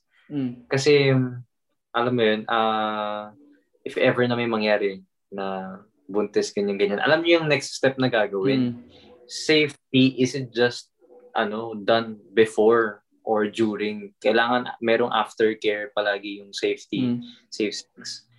Kailangan ano, um, ah, meron yung iba nga, may kakilala ko na ano, every time na ikipag-sex siya, since sexually active siya, after 24 hours, nagpapatest siya kaagad. Mm. So, palagi siyang may aftercare na in-urge niya or minsan nililibre niya Mm. yung guy na yun na magpa-test rin. So, parang ganun. Safe sex isn't just before and during. It's always, it comes with an after. Ah, Ayun. Meron pa nga, meron pa nga yung ano, parang sinasacrifice yung pagiging fertile nila. Yung to the extent na ano, nag-undergo sila ng vasectomy para all throughout talagang safe na talaga. alam ko yung Mm. vasectomy, di ba, pwedeng pang tanggalin. Pwede pang i-undo. Oo, merong option na Mm. lang sa tanggal. Oo. Meron yung ikak ikakat ba yun? Para Tapos meron permanent. yung it- itatali. Mm. Oo. Mm, yun. Pero hassle na, magpapavasectomy ka, tapos ipapabalik mo ulit. So, binuksan na nga ng isang beses, papabukas mo pa isang beses. Oo nga. Ano ba yan? Pero ay, ay, by the way pala, share ko lang, ang sa HIV, di ko, di ko talaga siya maalala. Pero ang HIV kasi, mat- matadetect siya mga months, four weeks after or three weeks after bago siya maano. Alam ko kasi di siya agad madedetect ng, ma- ng maaga yung HIV. So pagkakaalam ko lang ha, pero correct us na lang kung mali yung share na ini-info namin. Ayun. So next question na ba? Ang kahala talaga ng mga tanong. Next question na ba? Ready na ba kayo? Yes. Ayan, ready na. Princess, ready na ba? Ano, ano? Ano? Ready na ba? Oh, Ready ikaw, na ba? Ready. princess, ready ka na. Hindi ka magalitan ng magulang mo dito. Okay. Hindi Next. kayo ma-market. oh, next question. Okay. Sex on chat or phone, is it effective for long distance partners? Kung sino ko sasagot. Sige, ako muna ulit. Sa una, sa una, effective siya, pero kapag matagal na mas gusto mo yung physical, Mm-mm. based on my experience, ah, nakakapagod din kasi na parang yung phone lang yung hawak-hawak mo. yung titignan mo, di ba? Kaya, ayun, depende rin sa'yo kasi hindi ko na rin ginagawa yun eh. So, ginagawa mo dati. Ginagawa ko dati, pero hindi na ngayon. Medyo, tsaka, ayun, Agree din ako doon sa dapat ano physical talaga kasi syempre doon na nga lang kayo magkakaroon ng deep connection, 'di ba? So Mm, mas maganda non-virtual, physical talaga. mm. Mm. Kasi, tsaka kasi ano, mas masarap yung daman mo yung katawan nung, nung partner mo. Like, Ang kaala. ay, nako, ang Body to body, soul to soul. Pero kasi, like, kahit yung yakap lang ngayon, ang ma- masarap na. Mm. Kahit yakap pa lang ginagawa mo ngayon. Kasi, lahat naman yata tayo in need of, ano, physical touch. Ik- Ah. lahat naman, oh, no man is an island nga. Sabi. Mm-mm. No man is an... Ikaw, Justin, ikaw. Ano, um, eh, katulad ng sinabi mo, effective siya temporarily for siguro short period lang. Kunwari, hindi kayo nagkita for one week tapos uh, alam mo yun, um, mag-rejects, uh, mag-rejects kayo ng, kunyari, uh, a day, ganun. Tapos, Mm. next, parang intervals, ganun. Parang, uh, person, gan, uh, tapos, on phone, person Mm-mm. on phone, ganun. Mm. Pero, nagkaroon na rin ako ng cases na laging sunod-sunod na ganun. And naintindihan ko naman kasi ang tagal namin hindi nagkita, ganun. So, Mm. no choice. Eh, parang tu- gusto lang naman namin tulungan isa't isa. so, so no choice. So, effective siya kung yun na yung best that you can afford. Mm. Yun lang. Pero kung may may choice naman kayo na gawin na, na sa kwarto, bakit hindi, di ba? Oo Siyempre, nga. mas maganda pa rin talaga. eh. Oo, like, ako, eto daw, is it effective for long, na long distance partners? Ako, long distance ako, pero Cavite lang. pero, eh, ewan. Wow ha. Uy, mahirap din, malayo din ako. di. Uy, hindi rin naman kami nakikita. Oo. Tsaka, effective talaga siya sa una. Lalo na kapag parang nagkakakilala pa lang kayo, ganyan. Pero pag matagal na, hindi. Eh, kiss, mas gusto ko yung katabi ko siya sa kama. Gusto mo na yung Gok Gok 3000. Oo. Ang galang! Diyos ko! Woo! Sige, next question. Weirdest, weirdest fetish. Kaya na ko mauna. Kaya pa ako na, kaya na pa ako nauna dito. Ah, sige. Na, ako ulit. Ako na mauna. Ano, weirdest fetish. Okay, so, sinasabi ko na sa TikTok account ko na um, isang beses na ako nag, I mean, nagka-serious relationship with a man, uh, a Mm. guy, na tumagal tapos nagkaroon ng sobrang daming sexual experiences. So, normally, lahat ng uh, fetish ko, nanggaling talaga sa babae. So, nung straight pa ako, um, parang fetish ko talaga nipples. nipples, uh, soft ganun. Sa, basta yung breast, breast ganun, Ah, in general. Tapos, um, nung nagka-jowa parang nagkaroon ng time na sabi niya sa akin, kasi kinuwento ko sa kanya yung fetishes ko, nagkwentuhan, getting to know each other. Tapos nung nagkaroon na ng time na na nagkaasaran na gawin na namin, sinabi niya sa akin, gusto mo ba gawin natin yung ginagawa mo sa jowa mo dati? Gusto mo ba, Oh gusto mo ba gawin, ko sa'yo yung ginagawa mo sa sa mga babae dati? Ganun. So, hmm. tinry niya sa akin. Tapos parang sabi ko, gago, shit, na-enjoy ko pala. oh my God. So, ayun, oo. So, ayun. Ang weird niya kasi parang, parang, nagkaroon ng realization na, shit, ha? Parang, Hmm. ano, yung fetish ko sa ibang, ah, ibang gender, or sa ibang, sa babae, nalipat sa akin ng ibang, ng lalaki. So, ang Hmm. weird, weird sa, weird yung process, pero hindi siya weird na, na fetish. Weird yung offset niya, gano'n. ang, yun. ang akin, ah, masarap din naman kasi talaga yung sa nipples. Like, ako kasi wala akong ano, I mean, nagka-girlfriend ako, pero, nilang ba, nilang ba, ano, sa, nagka-girlfriend ako dalawa. Pero hindi, wala naman kasing ano doon, mga demure-demure pa kami noon, mga bata-bata pa, syempre. So, wala akong experience sa kanila. Pero, sa mga, sa guy, like, nipples talaga, tsaka, BJ. Ano? BJ. Ay,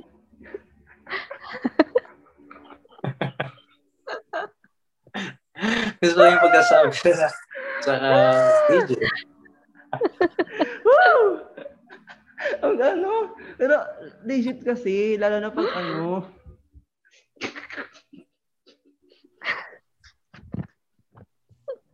Lalo na pag ano, ah, Lalo- ela- elaborate. eh, lalo Lalo pala. pag- Hindi, g- ano, nabang dito, gusto ko ako yung bini-BJ, tapos ano, like, alam mo yun, masarap yung pag,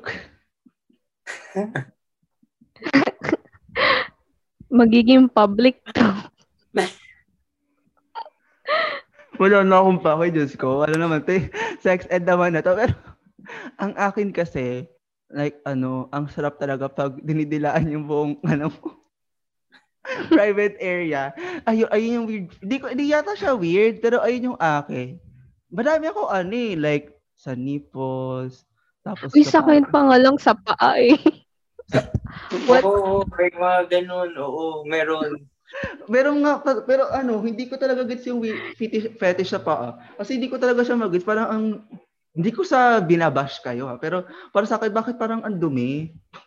Pag paa? Ano Yung ba? aso kasi, like, hindi ko naman intention na it, na, Di, like, ba't, ba't naman- aso?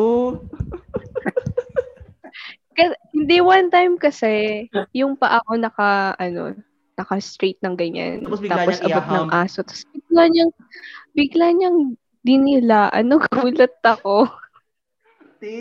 Tapos But, ano ah, yung factor na, fa- ano mo yung factor na, ano, kilite. oh. Ayun. Oo, oo.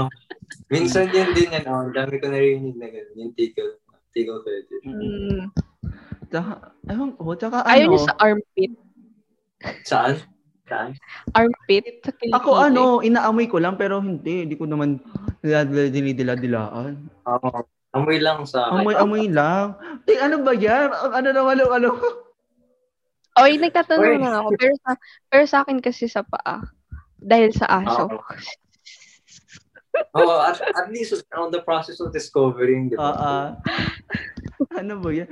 Pati Te, mo, pag tinay mo sa ma-realize mo, ay sa tuhod ako. Oo. ako, add ko lang, yung dinuduraan. Ay, si... Sabong May kilala hama. akong TikToker na palagi nandudura. Ano ba yan? Puro dura yung camera. Ano talaga? Ano siya? Ano kasi, nag-start kasi yung fetish na yon.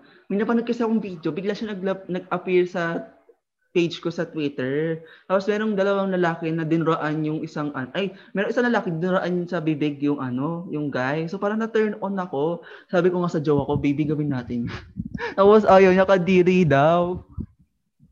Oo, oh, ade, actually natry ko na yun. Natry ko na yun. Alam mo yung feeling ng ano, ng kumakain ng okra. Oh, di ko di ko alam kung bakit sobrang sobrang Slimy. ah hindi sobrang detailed ng pagkaka pagkakaisip ko ng feeling niya pero parang kumakain ng okra kapag dinuduruan ka. diba? Kasi sa basta it turns me on talaga. Oo, like, parang like feeling. No? Mm. it turns me on like so much. Ay, so, ayan. Baby, baka Ay, pinapanood meron mo to, pa. ah? Meron pa. Ano, Yung ano? ano, alam mo yung spaghetti? Tapos pag ginanon mo siya, yung sound niya, Eh, ano ba yan? Ang weird pero yung sound niya, like, Oo, yung nakaka... Nakaka ganun. oo, yung gano'n. Hmm. weird lang. Pero, Pero, ano, ayun. no, like, na sobrang lapit ng sound nun sa ano, sa pag finger kapag hindi pa ganun ka-lubricated. Sa Ay, di babae. Ay, di ko alam yan. Kasi I never. I never experienced, I never experienced it with a woman. Kaya hindi ko alam yan. ano, ano kasi, may naging, hindi, hindi, hindi sa akin na, pero meron kasi akong ka-dorm noon. Ah, Hindi yung sinento mo sa sa akin. Hoy, hoy, shut up. Yung maingay. Tapos eh, tapos eh, ano, bumili ako ng spaghetti. ah, Tapos eh, sabi ko ngayon, uy, alam mo ba ganito yung naririnig ko sa inyo? Ginanong ko yung spaghetti. Tapos tumawa siya. makagago mo talaga. Hindi gusto ko lang, ano, gusto ko lang ma-realize siya na ganun yung tunog in case na hindi siya aware. Ito pa pala yung akin. Masarap, masarap makipaglaplapan kung ano talaga. Kung mahal mo yung tao. Legit. Oo. Ang, ang sarap. Parang, iba kasi yung feeling na, Iba kasi yung feeling na kapag laplap lang, laplap. Parang usual hookup lang. Pero pag sa, pag mahal mo talaga, like jowa, ganun. Parang may sensation na parang, may parang yung sensation, parang nasa movie kayo. Ganun yung parang Mm. ka-romantic yung kineso, ganyan. Ikaw, Tsaka ano, ano? napapapikit ka, ganun. ano, ano? Yung kahit nakapikit ka, napapapikit ka, ang sarap Ah. pa rin, ganun. Totoo, totoo, totoo.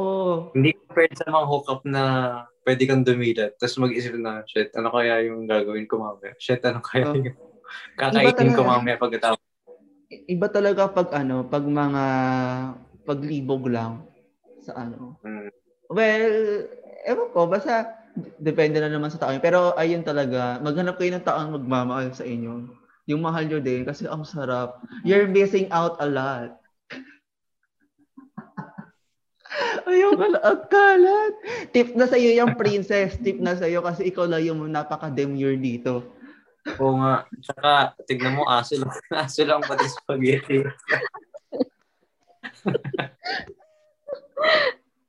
Wait ako, princess. Ah, tuwa At ako kasi. may ano, natututunan ako sa inyo. Ano? Ano yan? Hindi, at least may natututunan ako sa inyo. Ah. Well, true. ako kasi yung topic natin, tungkol sa sex, tas mga experiences, yung mga tanong tungkol sa experiences. Tapos si Princess, ano, ah, kasi yung Aso. Kaso, spaghetti. spaghetti. Ano ba yan? Woo! ano ba yan? Sabog. Sige, next question na tayo. Ito, wild pa din. Ikaw talaga, Jimwell. Hindi ko ba ito tinitingnan lahat eh. Parang ni-scan ko lang. Okay, lights on or lights off? Why? Kayo ulit. Kayo muna. Wala bang ano, choice na dim? Ganon. Dim. Ako dim. Oo, with dim. ano, with with love songs. With love songs. Legit. Ako yung background music. Oo.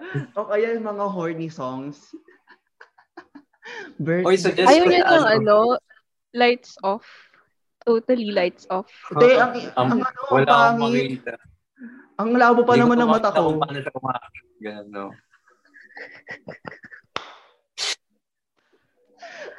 Kasi ako dim, kasi gusto kong makita yung reaction nung nung jo Wait, kasi ay, ano, basta gusto kong ano yung makita yung reaction ng jowa ko ganyan.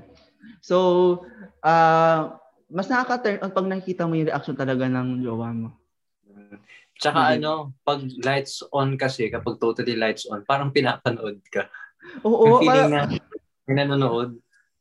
pag lights off naman, wala ka naman makita, hindi mo alam kung Oo. saan ka titingin. Amoya kung ano-ano na yung mga dinidilaan mo dyan. Pero Ah, dapat ano? yung ilaw di naman di naman naka ano sa naka malapit. Parang Ah, yung at least meron lang ilaw Ah, para at least may light source. Ah. Yung ilaw ko, it's either yung orange, kasi masarap sa mata yung orange, or yung white na white light bulb. yung medyo, yung medyo ano, blue. ah. It's either blue or orange. Ah. Iba din kasi pag may mood. Nakaka-affect kasi sa mood yung ano, yung ilaw. Mm. Legit. Ay, actually, wow. share ko lang, alam mo ba, yung first interaction ko yata, ano siya? Dim light siya. Tapos ang weird kasi pinapanood namin Toy Story 3. Sorry. Tapos, tapos yung nagbumomol na kami, tanda ko pa yun eh. Parang sina Woody, yung parang pinapakilala pa lang sa ano, bago nilang yung sa nursery home, yung mga school ng bata. Oo. Ayun, naalala ko pa din. Tapos natapos yata ka- movie na yun nila. Oh. Girl, hindi akma. hindi talaga ako Hindi ma. akma. Tapos yung parang natapos yata kami, ano na, sinuntok ni Barbie si Ken. sa movie. Oo, alam ko yun. Yung sa ano, may trash can. Oo. Sa may trash can. Ay, Diyos ko. Si Tridor si Ken. parang parang hindi hindi sapat sa morals ni Barbie. Ang wild talaga. Ikaw ba, princess? Bi- hy- hypothesis mo lang. Sa lights on? Oo, pwedeng Tapos, dim. or light off. Mm-mm. Sa akin, ano, yung may ilaw, I mean yung dim, pero very close to ano na, wala ng ilaw. Basta at least may ano lang, may Ma- makita mo source lang. of... Oo, oo. Kasi awkward din yung iba na pala yung nadidingaan mo, ganun. I mean, di ba, di ba dapat ano, parang may nabasa kasi ako sa internet na parang para para magkaroon siya ng orgasm ano da, dapat dahan-dahan o kaya dapat May wag mong foreplay. ibigay May foreplay. oo wag mong ibigay agad-agad yung parang ano kumbaga kailangan dapat kakagat ka climax. bago mo ibigay build Oo, up. yung oh. build oo oo build yung build up May climax. Totoo kasi yun. Oy, parang tanga doon. May ano din kasi, may impact din kasi sa performance, yung parang foreplay mo, na ganyan, momol, momol. Mm. Tapos maya-maya na yung tsuktsakan. Mm. Tingnan mo yung mga aso na nag-aamuyan muna sila. Oo. Tangina aso talaga. Aso. Sige. Sige, next ko. Ay, wait lang. We add ko lang din. Weird sa weird fetish ko. Gusto ko kinakagat yung butt. Ay, ako yung nangangagat ng, ng puwet. Gusto ko ng puwet. New Jade. Ah, Nangangagat ako ng puwet. Ayoko na. Sige, next question. Next question. How often should you engage in sexual intercourse with your partner? Iba, wala na, wala ako. Nasa pandemic Mm. tayo eh. Pag naisipan nyo, Oo. Oo, pag naisipan nyo, pag, Ay, pag may Ako? ako kasi before pandemic, ayun ta ayun talaga yung ano, mga February to March na 2020, ayun talaga yung wild na sa sex life ko. Ginajuggle ko yung ACADS, tapos meron akong kahook sa gabi. Ganon. Like, seryoso. Tapos, ina, ano kasi yun, hinahatid pa ako, sinusundo pa ako ng part na kahook up ko noon. Hindi naman siya pa kasi ano din kami, naglandian, ka, naglandian din kami kaso hindi nag-work.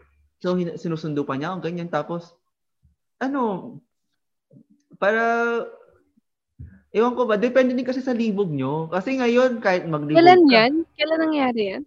February to March, te. Kaklase, kaklase mo na ako dito. Kaya ba lagi kang tulog sa klase? Hayop ka, princess. Ito ako ina-expose.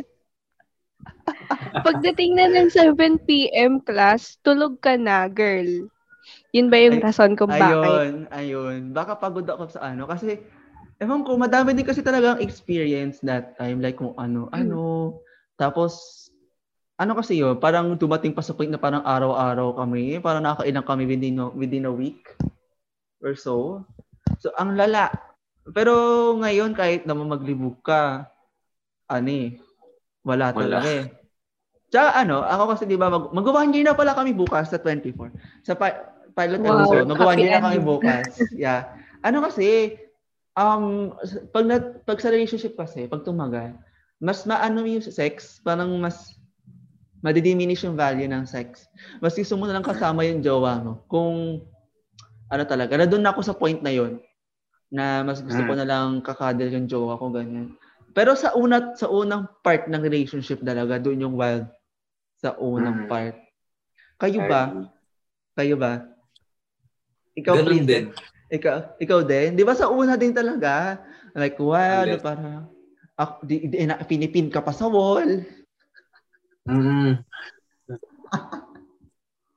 Binubuhat ka ba? Ganun? Oo. Ang sarap ng binubuhat, legit. Siguro Ang kasi nandun yung palang yung ano, getting to know. So, Oo. dyan talaga yung, dyan talaga yung, alam mo yung feeling na, kaya siguro ano, may mga relationship na hindi nagtatagal kasi gusto lagi may, ano mo doon? Sex. Yung excitement. Hindi, yung parang getting to know each other Para may stage. kilig. May kilig ka Oo, nun. yan. Kilig. Mm-mm, mm-mm. May kilig. Yan naman yung mga ano eh, yung mga face or level na kilig. Surface Tapos eh, value. Totoo. Mm. Pero kasi, sa, sa totoo lang, kapag tumagal ang relasyon, mawawala din yung kilig. eh. I mean, hi- hindi naman kasi kailangan O, lagi may kilig. pipiliin, pipiliin mo na lang lagi na mahalin siya. Ganun. Pag, Tsaka, mawawala din talaga na kasi yung kilig. Tsaka, minsan, mas gusto mo lang talaga yung may taong mag stay sa'yo. Kasi yung kilig talaga mawawala yan eh. Like, um, sa una, minsan sa una lang yung Mm. kilig. Tapos parang, ewan, pero sa partner ko, kasi sa una, di ba, kinukuha mo pa yung loob niya, Oo. mga ganun. Mm-mm. Yung feelings niya. Mm. So, yun yung stage na sobrang exciting. Pero after that, parang maglo-lower yung kilig level. Sa jowa ko, like kahit matagal na kami, ay maka-OA naman sa matagal, one year. Like pero ano, kahit medyo matagal na kami compare sa iba. Like ano, nandun pa din naman yung kilig, pero mas intense, tsaka hindi namin kailangan na may kilig palagi. Pero kapag may kilig intense, ayun, masas ayun lang yung Oo. masasabi ko. Ikaw ba, Justin? Sa ano mo, experience? Um, sa experience ko, um, hindi talaga importante kung ano yung, kunwari, kung gaano kayo kahayok sa, yung sa sex. Kasi, okay, given naman talaga, nag-agree ako sobra na sa simula. Ang Mm. daming, ang dami talagang mangyayari ah, in Mm. terms of sexual intercourse, ganyan-ganyan. Tapos, may times na magde-diminish siya. May times din na biglang mainit kayo sa isa't isa, sa dalawa, ganun. Mm. So, hindi siya parang gradual na na pawala ng pawala. Parang nawawala, tapos biglang mag-a-appear. Totoo. Tapos, Mm. biglang mawawala, tapos bigla namang mag-a-appear. Mm. Tapos meron ding times na na ano ba to? Gusto ng isa or tas ayaw ng isa. Mga ganun. Tapos yun din yung mga dynamic parang kailangan mo ilagay sa isip mo na hindi ito yung magdidikta ng ng relationship namin. Mm. Tama ba yung sinasabi? Na parang ah, bonus na lang talaga dapat yung sex at this point. Parang True. gano'n. Di ka naman kasi mapapakain ng sex. Well, ma- makakain minta mo. Pero, pero, pero hindi, hindi, hindi, ay, di, di naman ayun yung parang iikot yung lahat eh. Di ba? So parang kung addict ka sa, kung sex lang talaga yung habol mo, wag ka magrelasyon, wag ka magpagrelasyon. Kasi, ano din eh, wala, nakakapagod. Abi, nakakapagod yung makipag-sex ha. Parang, nakaka-consume ng en Masarap siya pero nakaka-consume ng energy. Legit, nakaka- nakaka-consume ng energy. Next question. Wildest sexual fantasy. Ah, hindi po kami gumawa ng tanong na ito ha. Baka sinasabi nyo, ina-expose namin yung sarili namin like, ano, sige, kayo muna. Kayo muna, yung may mga relationship dyan. Yung XG. nga. oh, yung relationship dyan. Kasi sila yung pinaka kasi. Ano ba yan? Sige, ako nga muna. Ano tawag dito? Wildest sexual fantasy. Lahat, lahat naman wild. Um, 69? Ay, di mo pa natatry yan? Eh, Na-try, na-try ko na siya, pero um, nung wild talaga, like parang ayun talaga yung 69. Sa first, sa first um, experience. Ay, meron palang pinaka-wild. Ito yung pinaka tumatak sa isipan ko talaga. Alam yun, nas, wala ako sa bahay, ng ibang bahay. Tapos, Ah. ang gusto ng partner ko, hindi yung jowa ko ngayon. Ang gusto ng partner ko, ano daw, parang naka, naka, naka, nakaupo siya. Nakaupo siya sa kama. Tapos ako mismo magpapasok ng ethics ko sa bunganga niya. Like ako yung gagalaw sa bunganga niya. Ayun talaga.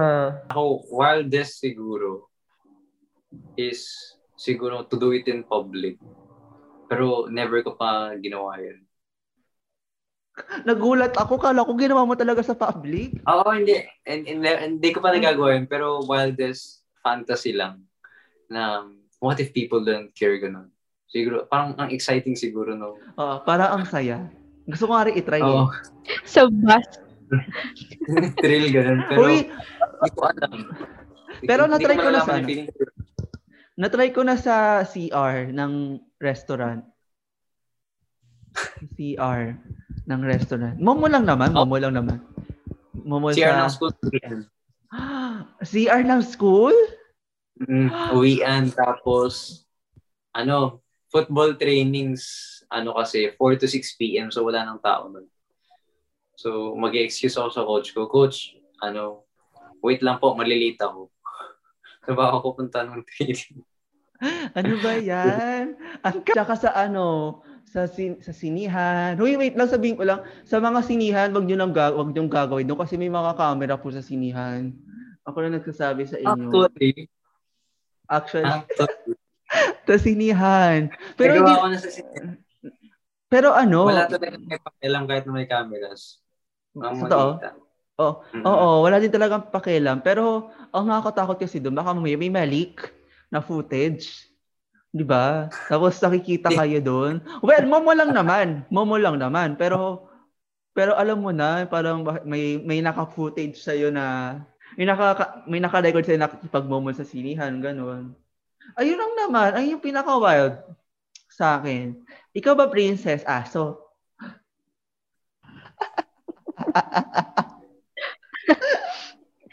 ano, gusto kong gusto kong itry yung maging exhibitionist. Oo, yun din. Sabi ko na nga, yung public ko.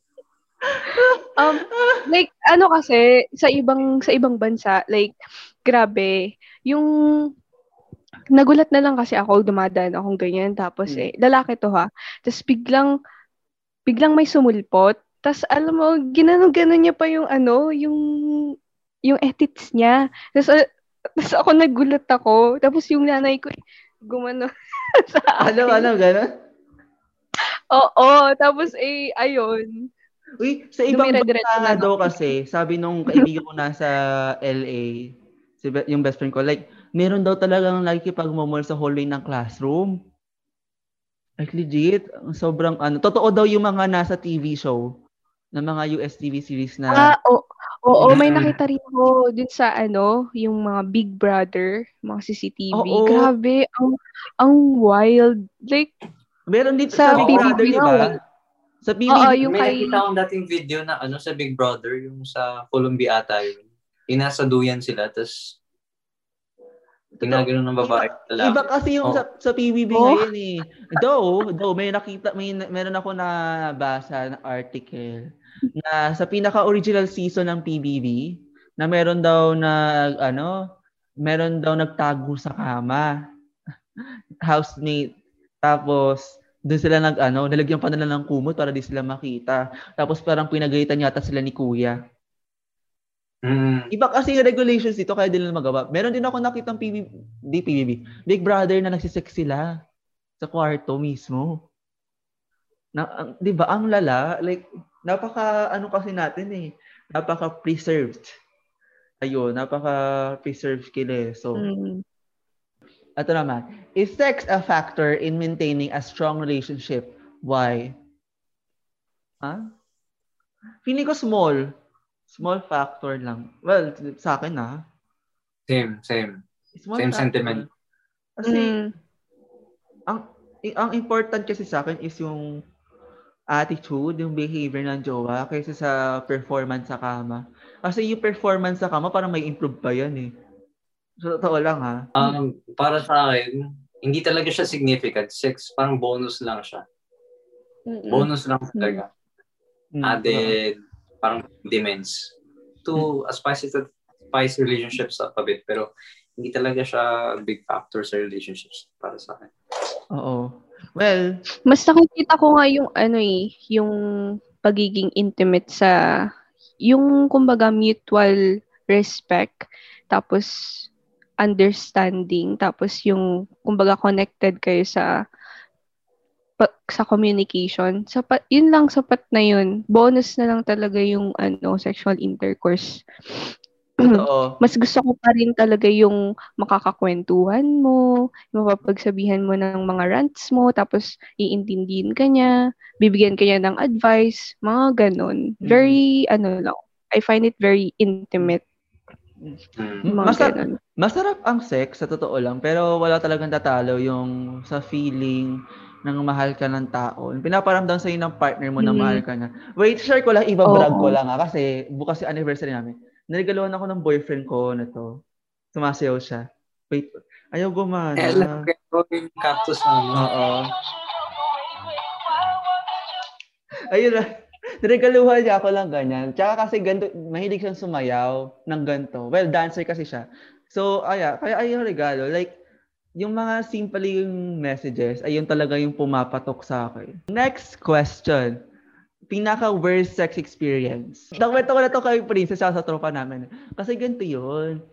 Um, wala pa akong experience this that time sa mga BJ-BJ like Momo lang talaga ganyan.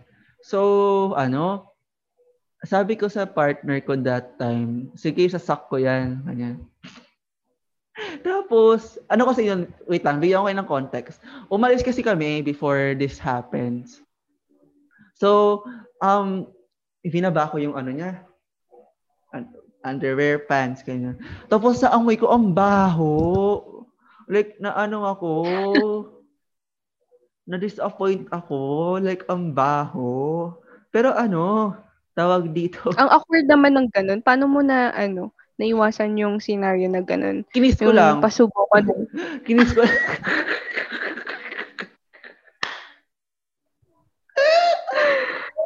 Ano tama ba yun? Ka.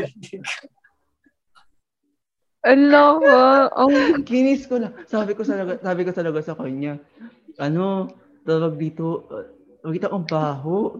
Kinis ko, kasi ano na, parang pasubo na ako, ready na nga ako eh. So parang, pero nag, ano pa ako, nag-aalingangan pa kasi syempre pa, bagong experience nga. So, Hmm.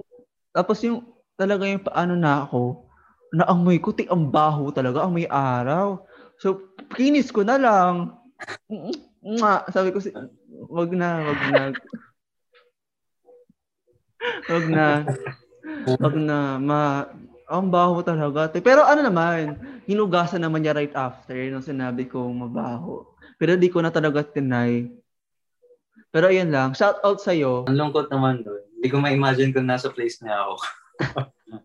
Pero Parang kasi hirap. talaga, kasi ano na ako, kasi parang gusto ko na kasi di ko alam kung pwede ba to eh, ano sa ano sa YouTube or Spotify. Pero kasi malaki.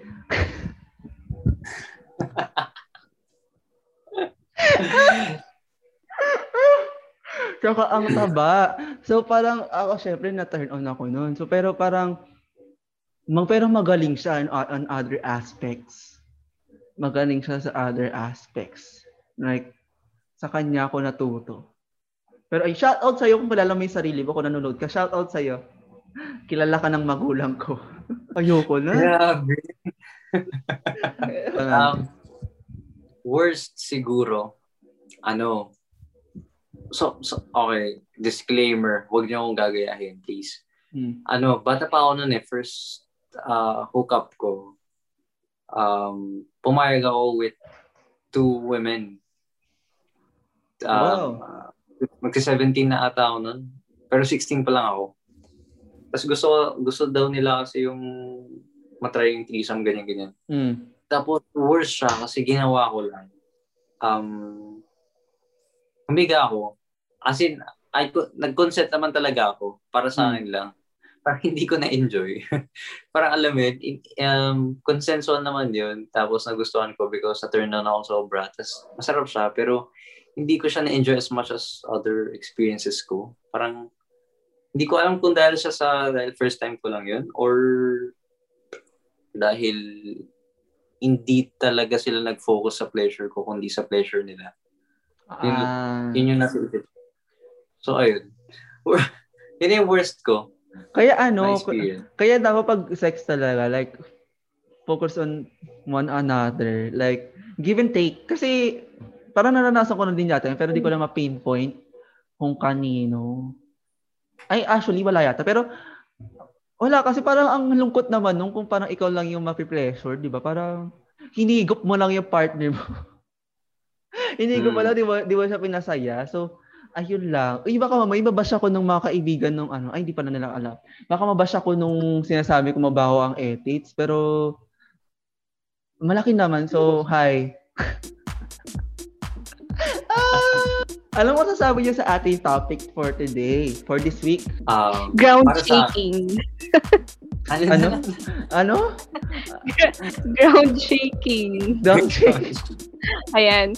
De, ano, ex- exciting, ganun. Tapos ground shaking. Tapos ang dami ring mga nalaman sa inyo.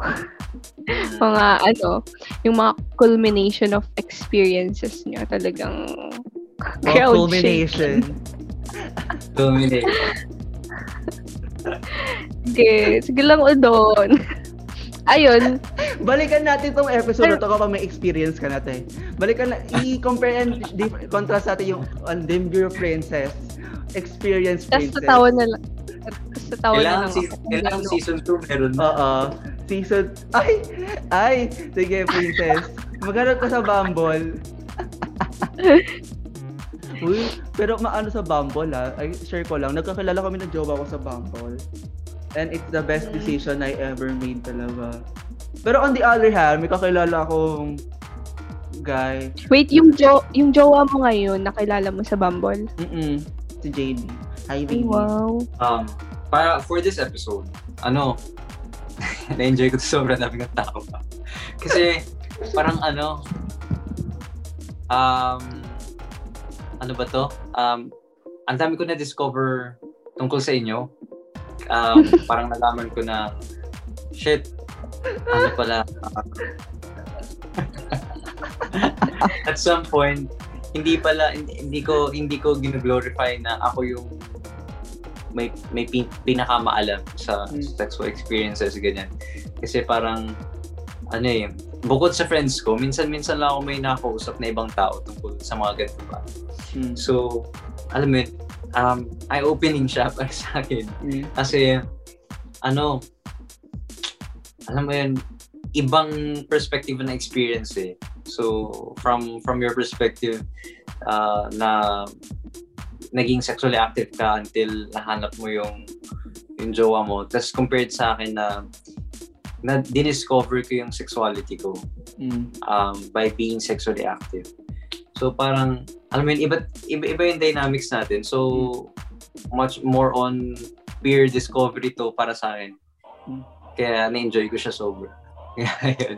At ang, da, ang, da, ang dami na share sa viewers natin ngayong, ngayong Oo. episode. Hindi ko talaga maano ko dito eh, malalaman ng mga nanonood. Kasi, ano din, aminin natin, baka kami mag yung mga high school friends ko. Kasi talaga nung high school talaga, sabi ko, te, sabi ko pa nga sa ano ko, kay best friend ko, sabi ko, te, feeling ko talaga, hindi ko talaga gagawin yun hanggang makasal ako. Turns out, one year later, Tininiyo, tininiyo, tininiyo.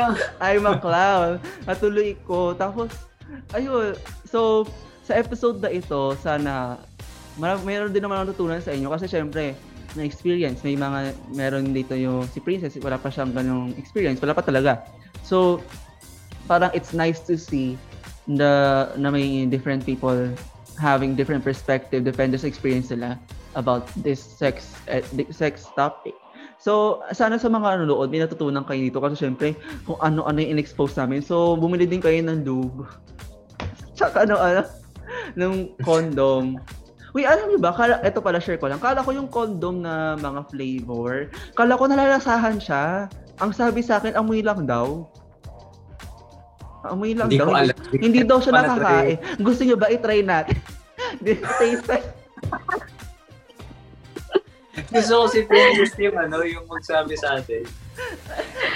Lasahan mo nga. Buksan mo tapos ano, lasahan mo. Pakita mo ngayon. Uy, gaga, bawal yata sa YouTube to. Pero, ano to? Ay, ganun. Wala tong flavor. Yung flavor nasa bag ko dun sa kab- kabila. Pero strawberry, kumuha na din kayo.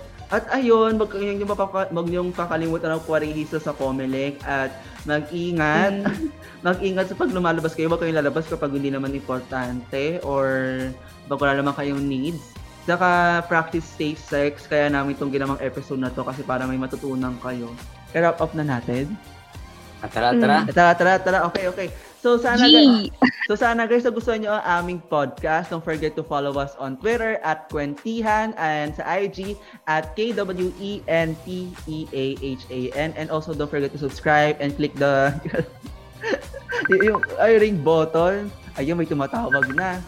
Ayan, don't forget to click the notif- notification bell pala. Tsaka follow us on Spotify, the same name. And this is me, guys. This is JP. Chismis doon, chismisito. Sa akin nyo lang matatanggap. This is your girl, Gossip Girl. This So, is Justin Makapalag, ang inyong intellectual sa umaga at makalat sa gabi na TikToker.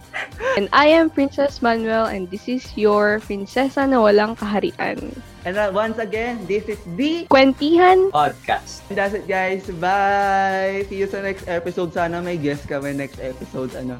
Bye! Bye-bye! Bye!